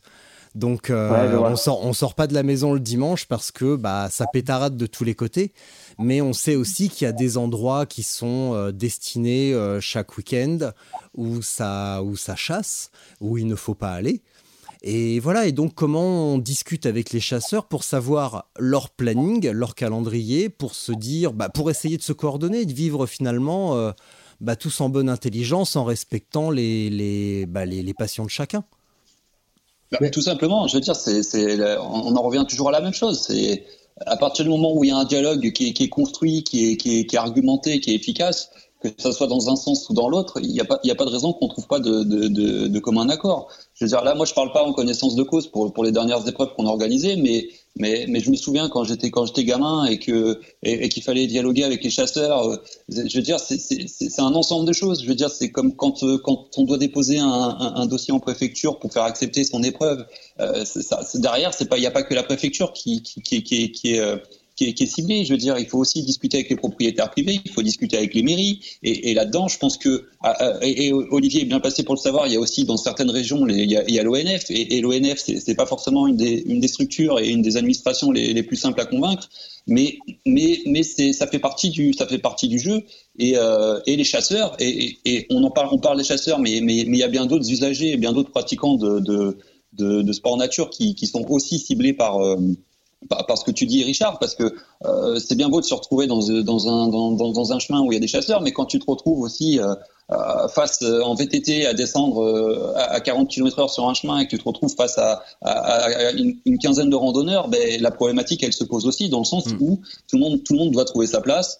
Tout le monde doit, doit, doit partager, tout le monde doit, doit cohabiter, parce qu'on parle pas même pas de partage, parce que je pense pas qu'un espaces naturels doivent se partager. On doit simplement pouvoir euh, euh, y, circuler euh, en, liberté et en cohabitant avec les autres usagers. Parce que, je veux dire, suivant les, régions, il y, a, aussi des sports motorisés qui, empruntent les mêmes chemins que, que, les vététistes ou que, les, pratiquants de gravel. Et, souvent, on est les premiers à pester parce que, bah, parce que le, le, terrain sera défoncé par la moto qui sera passée avant. Mais ça fait partie du jeu. Je veux dire, c'est c'est toujours la même chose. On en, revient à ce système d'éducation. De, le chasseur, euh, malgré ce que beaucoup de gens pensent, n'est pas forcément un abruti. Euh, le, le, vététiste n'est pas forcément un abruti non plus. Euh, le, randonneur n'est pas forcément euh, quelqu'un qui, qui baille au corneille. Je veux dire, c'est en fait, c'est dans la même lignée que, la discussion de ce soir. Euh, on en revient toujours à la même chose. Il faut éduquer, il faut discuter, il faut dialoguer. Et avec tout ça, on arrivera toujours à trouver des compromis. Alors, je ne dis pas qu'on aboutira à 100% à, des solutions, mais, euh, mais, ça, aide beaucoup quand même. Mais il faut avoir la démarche que tu as là, euh, euh, Richard, en fait. C'est le début là. Moi, c'est ce que j'ai eu la chance de faire, c'est que j'ai vécu d'entrer avec les gens. J'avais vu comment, je t'ai expliqué tout à l'heure, fonctionnaient les chasseurs et j'avais été un peu sensibilisé à leur histoire, enfin plein de choses. Après, c'est comme partout, comme disait Romain, on a, il y a des mecs bien et des cons partout, hein, donc euh, dans tous les domaines. Hein, donc euh, voilà. Mais, mais après, si, de toi-même, de toi-même, ou si de nous-mêmes, on va voir, on prend la peine d'aller voir euh, la responsable des ou le, parce que chez nous c'est une responsable départementale de la chasse, en lui expliquant ce que ce que tu fais et en lui disant que tu es ouvert, mais que tu as besoin d'avoir des renseignements pour pour, pour se, te faire connaître et puis et puis pas, pas faire n'importe quoi. Par exemple, moi, de réflexe, j'avais instauré le fait dans mes accompagnements, l'hiver ou en période de chasse, je, je pars jamais tôt le matin. Parce que le Ventoux, tôt le matin, période de chasse, c'est le domaine des chasseurs. Les mecs, ils partent à la nuit pour qu'au pour, pour début de, quand le jour se lève, ils soient en poste et tout. Donc, voilà, c'est déjà, déjà un peu plus dangereux et en même temps, voilà. Et par contre, c'est clair que quand tu pars euh, vers 10 heures, eh ben, ils commencent un peu à être autour de, du feu, à faire griller des saucisses et, et à boire un coup de bouge c'est clair. Et c'est ça, c'est culturel, c'est historique. Hmm. Euh, moi, moi, pour le raid d'il y a deux ans, c'est quand même dans un lieu mythique du Ventoux que je peut-être, peut-être, vous découvrirez. Euh, tu les as impliqués. Ben, c'est eux qui se sont occupés du ravito. C'est le meilleur moyen, en fait, je pense. bien sûr. Il faut impliquer les gens. Et après, voilà. Et après, et après, ça, c'est chaque endroit. Par exemple, nous, moi, sur le Ventoux, côté Bedouin, c'est des potes, c'est des gens que je fréquente. Donc en fait, euh, par exemple, euh, l'année dernière, j'ai été obligé de déplacer pour des questions de météo le RAID euh, et calendrier fédéral m'oblige de le faire le jour de l'ouverture de la chasse. Oh, dans le Ventoux, le jour de l'ouverture de la chasse. J'habite au chalet. Je suis arrivé à le faire. j'ai eu cette démarche. J'étais voir la responsable, j'ai été voir les gars de saut, j'étais voir tous les chasseurs. On a fait un couloir et on est passé par le couloir qu'on avait dit et eux, ils, ils sont pas venus. Par contre, j'ai quelques copains de Benoît qui sont venus me voir. Ils m'ont pris par l'oreille. Hein. Ils m'ont dit Olivier, tu nous fais une fois, ça, tu nous fais pas deux quand même. Tu vois? Voilà. Mais après, voilà, moi, euh, là, on est venu me demander d'organiser un truc. Euh, j'ai dit non, les gars, c'est ça, ça va pas. Si on le fait maintenant, on est mort. C'est pas la peine. C'est n'importe quoi. Il faut être, faut être logique aussi. Et par contre, par contre, euh, moi, en pleine chasse, je passe. Il est 11h midi, je les croise, on s'arrête, on boit un coup, on parle. tu vois, je veux dire, il n'y a pas de problème. Et même ils disent ah, ça va, euh, eh, euh, Olivier, pensez quand vous êtes là, ou n'hésitez pas, euh, vous parlez, vous chantez, qu'on voilà, qu'on savoure. Et puis après, on a travaillé aussi sur les tenues. Je sais pas si vous avez remarqué, mais les tenues des go elles ont changé. Ah non, ça j'ai pas vu, non. Bah, on a des tenues rouges. rouges, complètement. Avant, elles étaient noires, beaucoup noires. Et en fait, c'est parce que c'est clair que ils veulent, ils veulent. C'est important. On a tous, on a tous besoin d'être vus et c'est important. Hmm. Et donc, on a, on a changé nos couleurs et c'est vrai que c'est super parce qu'on est, on se sent beaucoup plus en sécurité et eux-mêmes, eux-mêmes se sentent beaucoup plus en sécurité dans, dans leur pratique par rapport à, à quelque chose qu'ils auraient pas vu, hmm. tu vois. Donc, euh, donc ça, c'est important. Mais après, c'est, c'est du dialogue. Moi, je dis souvent. Après, par contre, c'est vrai qu'il y a des endroits, euh, bah, c'est un peu plus difficile. Il faut se faire aimer, il faut se faire respecter par, par le respect qu'on avait envers eux. C'est euh, la, la, la liberté des uns commence là où s'arrête celle des autres. Et, tu sais où, le, parallèle que je cite, moi que je vois souvent, que j'ai sous les yeux tous les jours euh, l'été, bah, c'est la montée du Ventoux, les gars. Les routiers là, tous, nous on fait du vélo, on est sur la route, on râle, on dit ouais les mecs qui conduisent en voiture ils font n'importe quoi. Mais déjà on va faire le, on va, on va déjà nous être nickel avant de critiquer les autres. C'est clair qu'il y a des chauffards, c'est clair qu'il y a des mecs qui font n'importe quoi. Mais la moitié des mecs qui montent le Ventoux, je m'engueule avec eux limite, ça finit mal parce que les gars, ils roulent en paquet, plein virage, ça monte, ça descend à 80 à l'heure, ça monte à 80 à l'heure, et, ils sont en paquet au milieu, des fois, virage, virage coupé. Mais un sur deux, c'est comme ça. Comment tu veux qu'il n'y ait pas d'accident? Bah voilà, là, ça, c'est un exemple. C'est un exemple. Hmm. Et parce que euh, au Ventoux, les mecs, dès qu'ils montent le Ventoux, ils, ils pensent que la route est fermée et qu'ils font leur chrono. Et voilà. Et donc la chasse, c'est pareil. Et, les autres pratiques, hein, euh, c'est la même chose, les marcheurs. Maintenant, par exemple, tu vois, ça se passe super bien avec les marcheurs. C'est pourquoi? Parce qu'ils ont compris que dans l'entretien des sentiers, quand nous, on, mettait le nez dans les sentiers, ils étaient entretenus. Et donc, ça leur servait. Voilà. Donnant, donnant, ça se passe bien et on s'arrête, on parle. Mais ça, moi, je commence à sentir les résultats. Mais ici, hein, chez moi, hein, après, euh, c'est 20 ans de, relationnel, c'est du travail de fond, quoi. Donc ta démarche, euh, ta démarche, je pense, euh, Ricard, elle est parfaite.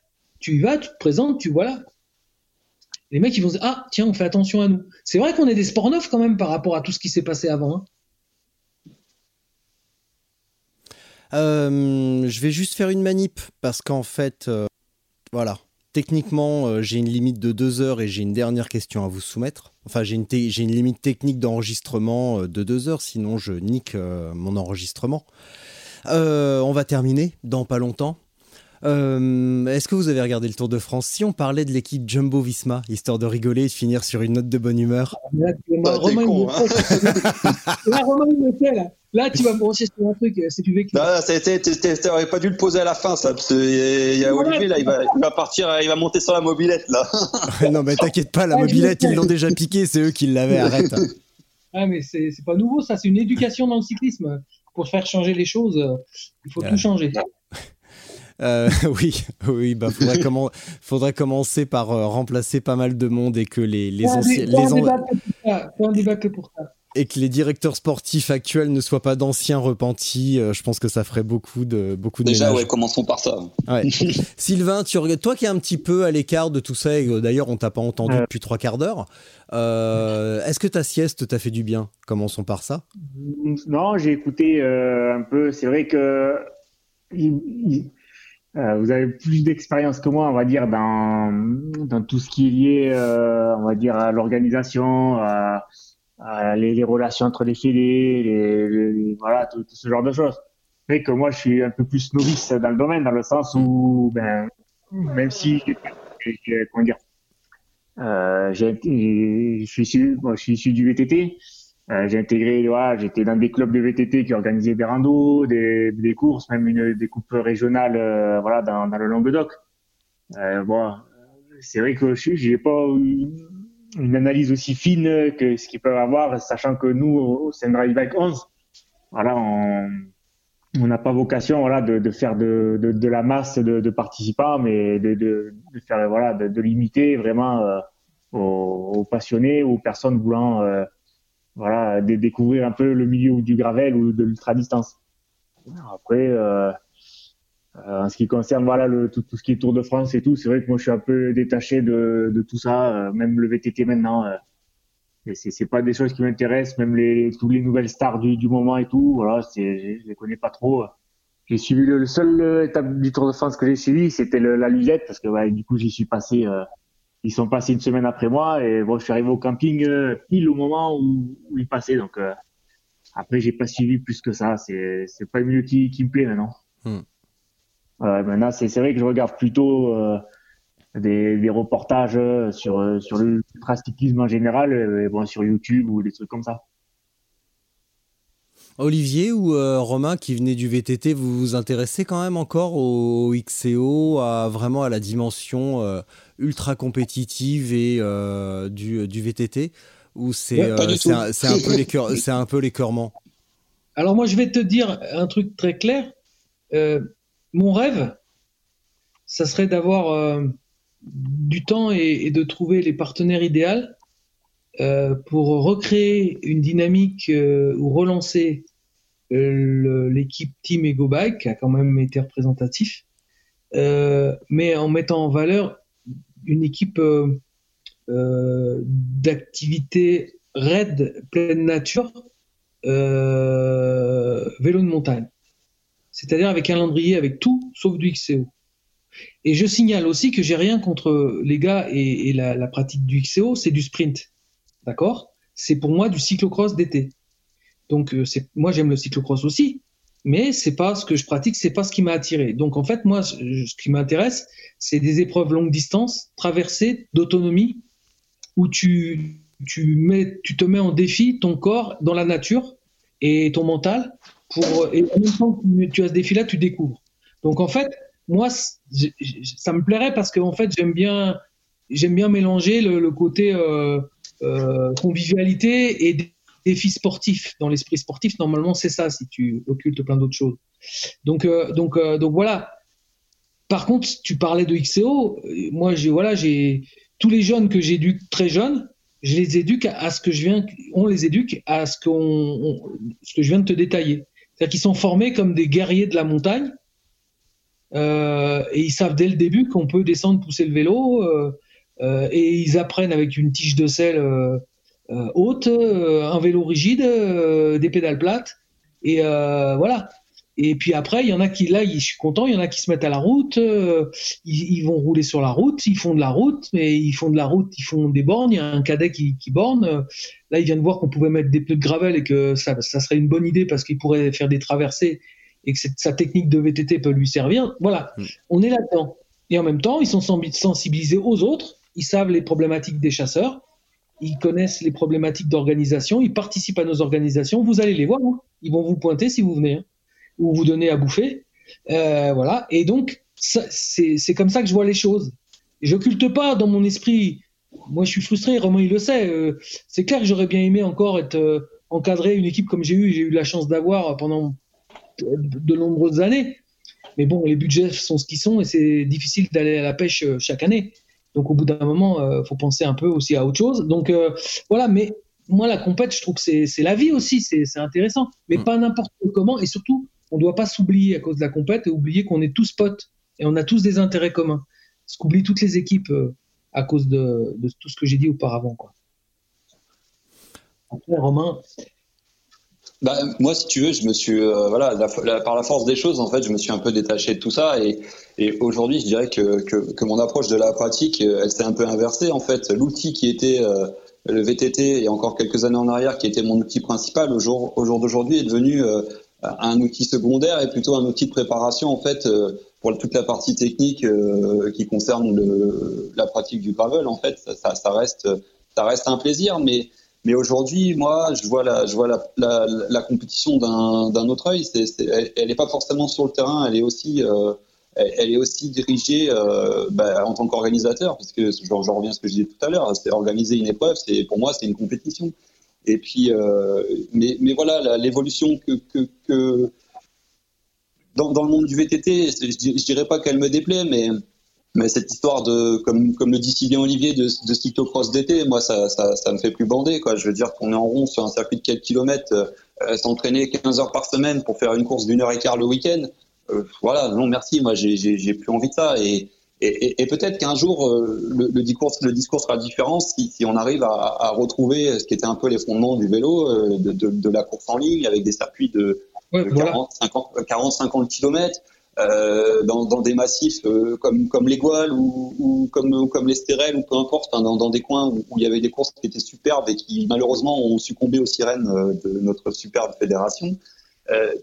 Le discours sera certainement différent, mais au jour d'aujourd'hui, l'orientation qu'a pris le VTT, moi, ça, ça, ça, m'intéresse pas. Je préfère mettre mes forces dans, ma bataille d'organisateur et, sur, mon gravel à me faire plaisir comme ça, mais pas, pas, pas sur un pas sur un circuit de XSDO, ça c'est plus de la philosophie de départ, elle est elle est, elle est trop éloignée. Et, euh, et, et, comme comme le dit si bien Olivier, c'est vrai qu'aujourd'hui peut-être que si on avait les moyens de faire bouger les lignes et de, et de revenir à, à, quelque chose de plus euh, de plus sincère tout simplement, parce que là on est on est dans quelque chose qui est qui, est un peu euh, qui est un peu malhonnête quoi vis-à-vis de tous les pratiquants de, de, VTT parce que la majorité pratique le VTT sur sur, sur, les randos du dimanche et les randos du dimanche c'est pas c'est pas c'est pas le, le, le, reflet de ce qui se fait euh, de ce qui se fait à l'UCI et à la FFC quoi. Hmm. Euh, on va conclure là-dessus. Euh, Sylvain, je te laisse. Euh, alors normalement, je fais une minute de solitude, hein, mais là, euh, avec trois bavards comme vous, euh, si je, si je vous laisse une minute de solitude, je me couche à minuit. On va nous faire parler plus souvent, on parlera moins. ouais. Bon, je vais y réfléchir. Hein, voilà. Sylvain, je te laisse dire ce que tu veux. T'as une minute. Donc, merci Richard de nous avoir invités. C'était, c'est très sympa. Ah, j'espère te voir sur les sur nos routes, hein, sur Carcassonne. Donc voilà, tu auras l'embarras du choix. On va essayer de te faire des petits parcours aux, petits oignons et euh, on invite tous ceux qui ont, qui ont envie de découvrir la, région de l'Aude, donc euh, autour de Carcassonne, euh, avec plaisir. Hein. voilà, on vous attend, on vous attend nombreux et à bientôt.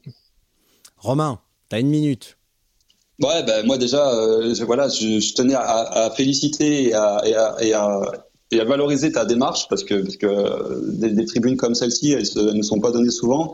Et puis, euh, et puis, puis franchement, j'ai apprécié la, la, la, richesse du, du, contenu de la discussion de ce soir euh, avec, avec, vous, avec vous trois. Et puis, euh, puis voilà, et puis pour prendre un peu finir sur un, côté un peu sympathique. Voilà, à, à tous les participants qui hésitent encore à venir euh, sur, nos organisations, à tous les trois, vous vous inquiétez pas, on n'est pas méchant, même si des fois c'est pas très roulant. Euh, allez, on va dire qu'à 95%, euh, ça passe sur le vélo, quoi. oui. Mais c'est qu'une question de distance en fait, parce qu'il il euh, y a des passages qui passaient sur le vélo, mais quand il reste 150 euh, ou 200 km, eh ben on se dit là je vais la jouer cool, je vais passer à côté. Voilà, mais d'où, effectivement, les 5% ça, de marge de marche à pied. Ça voilà. passe, euh, ça passe tout le temps, ça passe majoritairement toujours sur le vélo, mais il faut savoir, il faut savoir mesurer la quantité de plumes qu'on va y laisser dans la dans la fête. C'est ça, c'est voilà. ça, exactement. Olivier. Ben, une minute, Olivier. T'as une minute, hein, tu, te, tu te contiens. T'inquiète, tu vois, je vais être hyper court. Merci déjà à vous tous. Allez tous vous faire foutre, il va dire. Et, et, et, après, et, après, non, juste allez sur euh, le site internet et, sur, euh, et sur les pages Facebook pour regarder le contenu du, du Ventoux Gravel classique. Ouais. Voilà. Ouais. Et euh, le scoop, pour finir, que je vais annoncer bientôt, c'est sur Spotzol, là. Oh, c'est qu'en fait, ça part pas de saut. c'est un quoi? Ça part pas de saut. Ah bon Non. D'accord. Ben non, euh, l'hôtel n'est pas fini et Covid oblige, il y a des problèmes dans, de, de, suivi de, de, travaux. Donc en fait, on part de Vaison-la-Romaine. D'accord. Donc, ça va être super. Génial. Et, ah bah ça, c'est du scoop, dis donc. Super. Vous allez, avoir, vous allez, avoir, en préambule sur le bikepacking, vous allez avoir les dentelles de Montmirail. Hmm. Et le lendemain, le ventre. Voilà. Donc, euh, donc ça, c'est super. Et tous les gens qui étaient déjà inscrits, bien sûr, ils sont pris en charge au Moulin de César. Donc, euh, l'hébergement, euh, qui sera aussi l'hébergement du raid la semaine après, du raid VTT. Donc, avec qui on est partenaire. Donc, l'escapade Moulin de César. voilà. Je finirai là-dessus. Mais venez voir. Et puis, on va mettre des infos. Vous allez voir, on va rigoler. Voilà, ta minute, ta minute est finie maintenant. Tu peux la boucler. Voilà. bon, moi, tous les trois, en tout cas, je tiens à vous remercier déjà pour, euh, bah, je vous l'ai déjà dit, pour avoir accepté mon invitation, mais aussi tous les trois pour, euh, pour faire euh, les épreuves que, que vous faites. juste pour terminer, même si ça arrive au bout de deux heures et que peut-être beaucoup de monde aura lâché d'ici là et que tout le monde n'entendra pas ce truc, je n'ai pratiquement rien contre certaines épreuves médiatisées. Il y en a une en particulier qui me gave en particulier, mais ce qui se passe en ce moment, euh, disons, vers l'Espagne, tout ça, je la vois d'un très bon oeil parce qu'il y a, il y a beaucoup de courage et beaucoup de, ténacité derrière euh, tout ce que fait euh, Axel, et en plus c'est un excellent, c'est un excellent coureur. tout ce qui est Race Cross France, ça ne me dérange absolument pas parce que pareil, Arnaud, c'est un, c'est un super bon coureur et il connaît parfaitement son, domaine. Donc euh, il n'y a, y a, aucun problème avec ça. Euh, c'est simplement certaines organisations que, je trouve un petit peu surfaites et qui me rappellent euh, ce qu'on voit en, triathlon avec les, les Ironman, où on voit beaucoup de mecs s'aligner là-dessus parce que ça fait bien. même s'ils sont pas prêts, même s'ils vont finir complètement défoncés, et ben après ils pourront parader avec leur sac à dos et leur médaille Ironman et je trouve que c'est dommage. Euh, je trouve dommage cette, euh, cette composante marketing à, vouloir parader, à faire des trucs euh, juste pour dire qu'on l'a fait sans, sans être forcément fondamentalement passionné et vouloir partager autour de ça. Juste pour parader. j'ai l'impression qu'on commence à la même. ouais, ouais, ouais, ouais, ouais. bon, on en a parlé tout à l'heure, donc c'était pas compliqué. C'est une épreuve qui traverse la France à partir de Rambouillet. Ah, mais non, dis pas trop, après, ça va nous retomber sur la gueule. mais j'en ai, de toute façon, qu'est-ce que j'en ai à foutre, hein, de toute façon. qu'est-ce que j'en ai à foutre. De toute façon, moi, je gagne pas un rond avec Spotzol. Bon, c'est l'objectif hein, quand même. Hein. Je vais pas, bah je, le bah cache à personne. Là, on y travaille avec Vincent, mais pour le moment, c'est pas le cas. Et ça me rapporte juste euh, bah, deux vélos euh, de prêt par Scott et des, habits et des pneus par Hutchinson, mais, euh, mais c'est tout. Donc après, si je heurte certaines sensibilités, certains égaux, alors j'en ai rien à foutre. Rien à foutre. Mais non, ça c'est du marketing moderne, t'inquiète. Donc voilà, et puis bah merci pour vos merci pour vos épreuves, Sylvain. Euh, ça a été, euh, je vous l'ai écrit plusieurs fois sur les réseaux, ça a été un véritable plaisir de te rencontrer, de rencontrer Bertrand. Euh, à l'arrivée, au départ de la, de la Transcorbière, ça a été un plaisir de parcourir votre épreuve, même si j'ai souffert, même si, même si j'ai perdu 4 litres de sang à cause des échardes et que j'ai fini déglingué, mais c'était un vrai bonheur. Euh, Romain, ça a été un vrai bonheur de manger la salade de ta femme, qui m'a fait beaucoup de bien après mes 230 km. Euh, et je t'avoue que le, petit dessert crème de marron qu'elle m'a offert, euh, j'ai adoré ça. Donc le parcours était magnifique, évidemment.